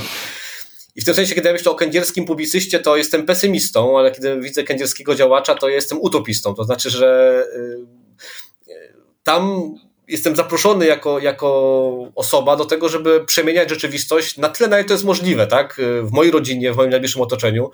E, I nawet jeżeli mam przekonanie, że to zasadniczo jest skazane na niepowodzenie, e, to mam takie, takie głębokie przekonanie, że my po prostu nie wiemy, znaczy, że nie ma takiego determinizmu, mm. że my nie wiemy, co się wydarzy, więc e, jestem powołany do tego, żeby robić w co wierzę, nawet jeżeli to jest utopijne, bo może a nuż się okaże, że to przyniesie jakieś efekty, nawet jeżeli sam nie wierzę w to, że tak się może wydarzyć. Czyli, że że to nie zwalnia mnie z odpowiedzialności za to, żeby podejmować często utopijne E, działaniach, tak jak choćby z tym alkoholem. Tak? No przecież nie wierzę w to głęboko, że tak jako publicysta, że, że doprowadzę do jakiejś radykalnej zmiany, bo, bo wydaje mi się, że e, partia, e, partia alkoholu w Polsce jest trzecią największą partią w Polsce po partii zdrowego rozsądku i partii kierowców. Mm. Ale, ale, ale to nie znaczy, że po prostu mam żyć i siedzieć z założonymi rękami i niczego nie zmieniać, bo, bo wtedy by się nic nie zmieniło. Zresztą podobnie dzieje się w edukacji. Ja też staram się, myślę o sobie jako o edukacyjnym rewolucjoniście, o, o, czym też często piszę i jakby nie mam specjalnie przekonania, że to się wydarzy, tak? ale to nie zwalnia mnie z takiego utopijnego działania, e, które ma prowadzić do, do wprowadzenia zmiany, która moim zdaniem, w moim odczuciu byłaby pożądana. No to jest rzeczywiście e, taki rodzaj e, czegoś, co mm, nazywa się radykalną nadzieją, co, co rzeczywiście, albo nawet skokiem wiary e, z pamiętnego dzieła Sorena Kierkegaarda. W każdym razie zazdroszczę panu w jakimś sensie tego optymizmu, czy tej nadziei właśnie, ale, ale też z drugiej strony mm, myślę, że potrzebne są bardzo takie postawy i takie, takie inicjatywy, o jakich Pan tutaj mówi. A w ogóle w jakim punkcie pańskim zdaniem, tak kulturowo, cywilizacyjnie w tej chwili jesteśmy? Nie mówię tylko o Polsce, tylko w ogóle o cywilizacji zachodniej. O, może w ten sposób zdefiniujmy to bardzo ogólne i przepastne pytanie, które już ku końcowi naszej rozmowy zmierza? No to, to jest pytanie, którego się obawiam, dlatego że y, odpowiedź, której udzielę, otworzy tak naprawdę puszkę Pandory y, i, i powiedziałbym, że jesteśmy w takiej dobie późnego kapitalizmu mm. i że kapitalizm jako taki dominujący system społeczno-polityczny, ekonomiczny determinuje na, determinuje na naszą rzeczywistość i on na tyle y, gdzieś wymontowuje pewne bezpieczniki, na przykład sprawia, że ludzie, którzy odczuwają pewien gniew wobec tego, co przynosi kapitalizm, na przykład, nie wiem, nierówności, tak? E, on dzisiaj ten gniew gdzieś kanalizuje w postaci mediów społecznościowych, które też są przecież narzędziem globalnego kapitału i sprawia, że tak naprawdę my jesteśmy bezradni, tak? I, i, i że będziemy no, coraz bardziej się zatapiać tych, w tym odmęcie e, krwiożerczego e, kapitalizmu, który będzie takim e, luksusowym komunizmem dla bogatych, jak niektórzy, niektórzy piszą. Więc w tym sensie ja nie wiem i nie widzę metod czy dróg wyjścia z tego, z tego czym współczesny kapitalizm jest, dostrzegając jego jego przemożny wpływ na rzeczywistość. I oczywiście jest tak, że w ogóle zdefiniowanie tego, czym ten kapitalizm dzisiaj jest, to jest e, robota dla filozofów i to na lata, bo to, to nie jest wcale takie proste. No bo przecież e, system, który opisuje wszystko, nie może być, nie może być prosty. To jest bardzo złożony oczywiście. E, mechanizm, więc myślę, że tutaj polecałbym rozmowę z doktorem Michałem Zabder-Jamrozem na temat kapitalizmu, bo on świetny tekst na Oko Press kiedyś o tym, czym jest współczesny kapitalizm, jak go zdefiniować, popełnił. Mm. I, I ja tutaj nie będę w ogóle wchodził w jego buty, bo to on to zrobi doskonale i o wiele lepiej niż ja. Natomiast y, wciąż żyję nadzieją, że jest jakiś, że może się wydarzyć pewne coś, co sprawi, że, że my y, dokonamy jakiejś takiej społecznej, społecznej rewolucji.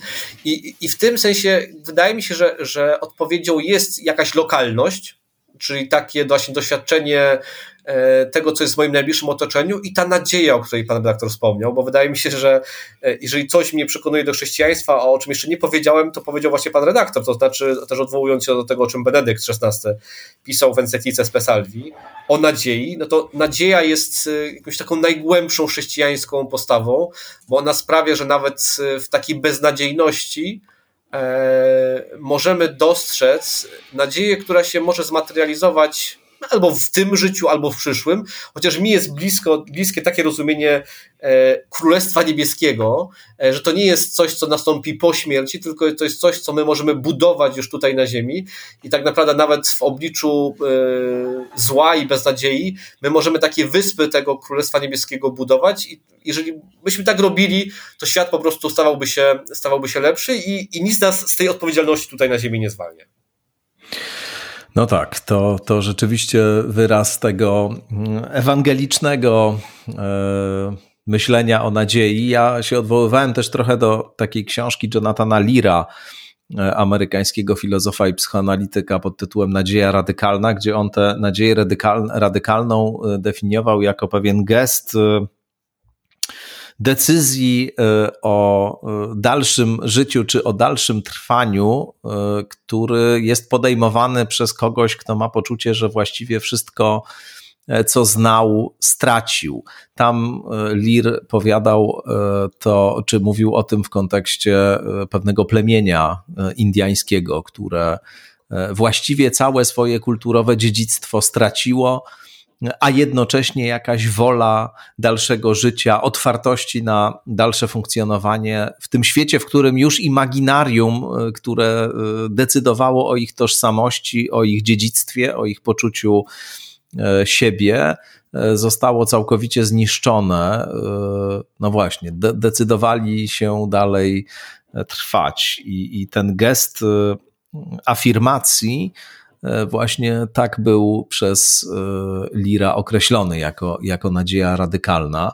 Więc w jakimś sensie my, nie, nie tylko chrześcijanie dzisiaj, ci w każdym razie, którzy rozumieją ten proces, o którym Pan mówił, o którym pisze Del Sol, ten proces zanikania e, świata, imaginarium chrześcijańskiego, ale, ale w ogóle chyba e, my wszyscy żyjący w e, zachodniej kulturze, która jest pogrążona w wielopoziomowych kryzysach i w której też różne sposoby rozumienia siebie, definiowania siebie i, i różne formy symboliczne, mitologiczne, E, za pomocą których opisywaliśmy sobie rzeczywistość, zanikają, no to jesteśmy trochę w tym, w tym położeniu teraz. Trochę tak, nie, nie mamy już nic do stracenia. E, I, I w tym położeniu nadziei radykalnej właśnie możemy się znaleźć. Choć to łatwo się stoczyć w rozpacz i, i w negację, oczywiście, i w nihilizm. Tak, ale myślę sobie, że ta radykalna nadzieja, o której pan redaktor mówi, to jest coś, co może połączyć ludzi ponad e, religiami, i to jest też.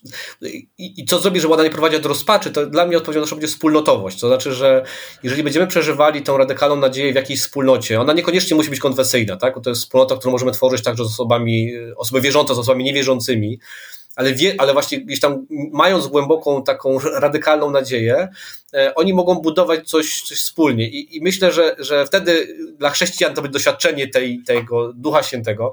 Ja wrócę do tego doświadczenia tej kongresu ekonomicznego, ekumenicznego w Liverpoolu, na który mnie wysłała mm. moja uczelnia w 2008 roku, e, że tam odbywały się codziennie takie ekumeniczne modlitwy, E, ja rozpoczynałem dzień o 7 rano mszą tam w pobliskim kościele, ale potem udawałem się na te ekumeniczne modlitwy, gdzie właśnie wspólnie z buddystami, osobami różnych wyzwań gdzieś no właśnie coś śpiewaliśmy, tak się modliliśmy i na, nawet pomimo tego, że nas coś różniło, to było takie doświadczenie jedności, tak? I jak popatrzymy sobie na dokumenty Soboru Watykańskiego II, e, który definiuje Kościół jako sakrament jedności, to ja mam wrażenie, to co jest mi bardzo bliskie, to e, to poszukiwanie doświadczenia jedności jako to najgłębsze doświadczenie Ducha Świętego, będącego taką emanacją Boga w świecie, tak jak chrześcijanie wierzymy. Duch Święty jest tym, tą osobą boską, która jest z nami, tak, e, tutaj na ziemi.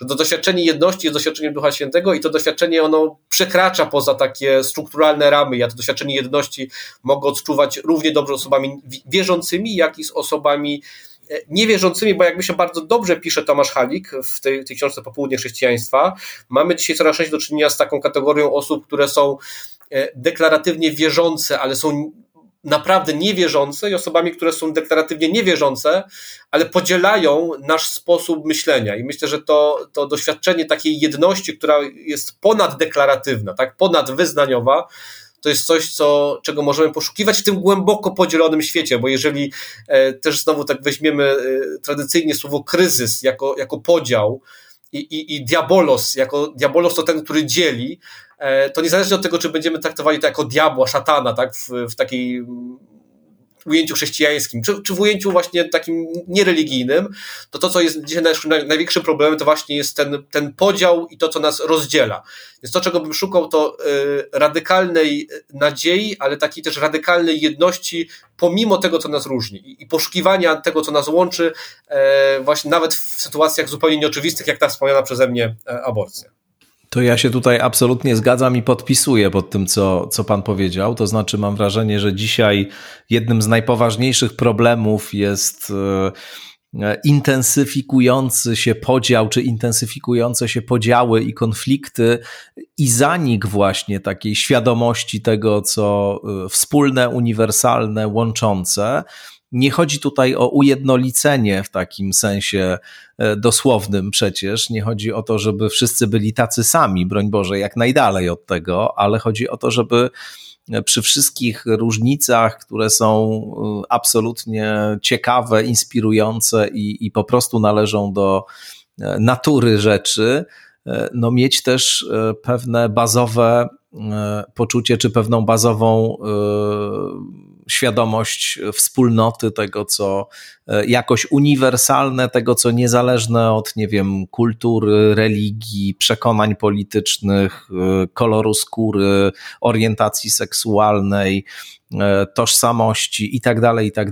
Tylko coś, co jest taką bazą, na której, czy dzięki której możemy się, możemy się wszyscy spotkać. I, I to jest rzeczywiście coś takiego, co z kultury zniknęło, na różne sposoby zostało z niej wyparte i, i co też y, no w bardzo wielu takich narracjach dzisiaj y, propagowanych y, w politykach tożsamościowych, w różnych też twardych prawicowych tożsamościowych narracjach i twardych lewicowych tożsamościowych narracjach po prostu zanika i, i taki rodzaj nowej plemienności który, który mamy dzisiaj, e, on w jakimś sensie powiedziałbym nawet jest chyba symptomem e, tego procesu, o którym mówiliśmy, zanikania chrześcijaństwa, czy wycofywania się chrześcijaństwa, no bo niezależnie od tego, czy się jest wierzącym, czy się jest niewierzącym, jaki się ma stosunek do chrześcijaństwa, to to był projekt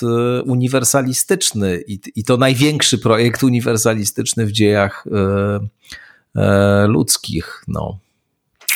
Myślę, że dlatego jako chrześcijanin też jestem zaproszony do tego, żeby taki projekt uniwersalistyczny mm, odkrywać, tak? I mówiliśmy o radykalnej nadziei, ja mówiłem też o radykalnej jedności, a myślę, że jest trzeci wątek, to będzie ta radykalna emancypacja, bo przecież w jakimś sensie Jezus przyniósł nam tą radykalną emancypację i on się jednak odwoływał do, do wykluczonych w tamtym społeczeństwie I, i tutaj bardzo polecam wszystkim i wierzącym, i niewierzącym serial The Chosen, który akurat kręcą protestanci, ale myślę, że fantastycznie pokazuje postać Jezusa jako takiego rewolucjonisty, tak? który, który właśnie zwraca się ku, ku wykluczonym i ponieważ ja sam mówię o sobie jako o utopiście, to dodam do tej radykalnej nadziei, radykalnej jedności i radykalnej emancypacji, dodałbym jeszcze gwałtowną łagodność. Tak? To jest pewnie jakiś oksymoron, ale jesteśmy, wierzę w to, jesteśmy powołani właśnie dzisiaj w świecie, w którym jest tak e, dużo konfliktu, do gwałtownej, takiej radykalnej łagodności i, i, i, szukania tego, co będzie raczej obniżało tą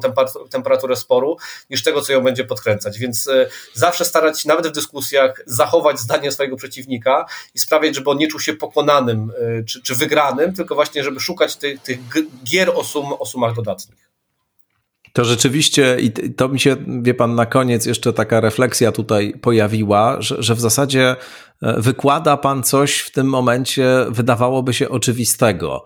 E, coś, co należy do takiego absolutnego elementarza funkcjonowania e, we współczesnych demokracjach, w takim społeczeństwie, które, w, którym, w którym żyje się jakoś w miarę spokojnie i w którym są różne stanowiska, różne światopoglądy, ale ludzie jakoś się starają ze sobą e, dochodzić do e, kompromisu. A, a zarazem, jak to pan dzisiaj mówi w tych y, warunkach i w tej sytuacji, w której jesteśmy, że trzeba y, ze sobą rozmawiać, że ta rozmowa powinna być y, prowadzona wedle pewnych reguł, że stanowisko przeciwnika ideowego czy politycznego warto rekonstruować tak, żeby on sam zgadzał się z tą rekonstrukcją, że nie należy traktować takich rozmów czy dyskusji jako pola bitwy, w którym ktoś musi wygrać, a ktoś przegrać, tylko jako coś, co jest właśnie wspólnym, wspólną próbą dochodzenia do jakiegoś e, rozumienia rzeczywistości, świata, siebie nawzajem, a to naprawdę brzmi jak utopia. Naprawdę to brzmi jak utopia. Myślę, że nie tylko mnie to brzmi jak utopia. Dzisiaj. To chyba dobry, to jest dobry początek. Dobry początek. O, to w tym duchu pan rzeczywiście to podsumował. Wielkie dzięki za to, za to spotkanie. To było bardzo e, interesujące i inspirujące. Bardzo dziękuję za to spotkanie. Dziękuję również. Doktor, doktor Marcin Kędzierski był Państwa gościem. No a ja się z Państwem żegnam. Słyszymy się plus minus za dwa tygodnie w kolejnej odsłonie skądinąd. Zachęcam oczywiście do tego, żebyście się Państwo zapoznawali już z całkiem bogatym zestawem wcześniejszych e, odcinków. No i do usłyszenia.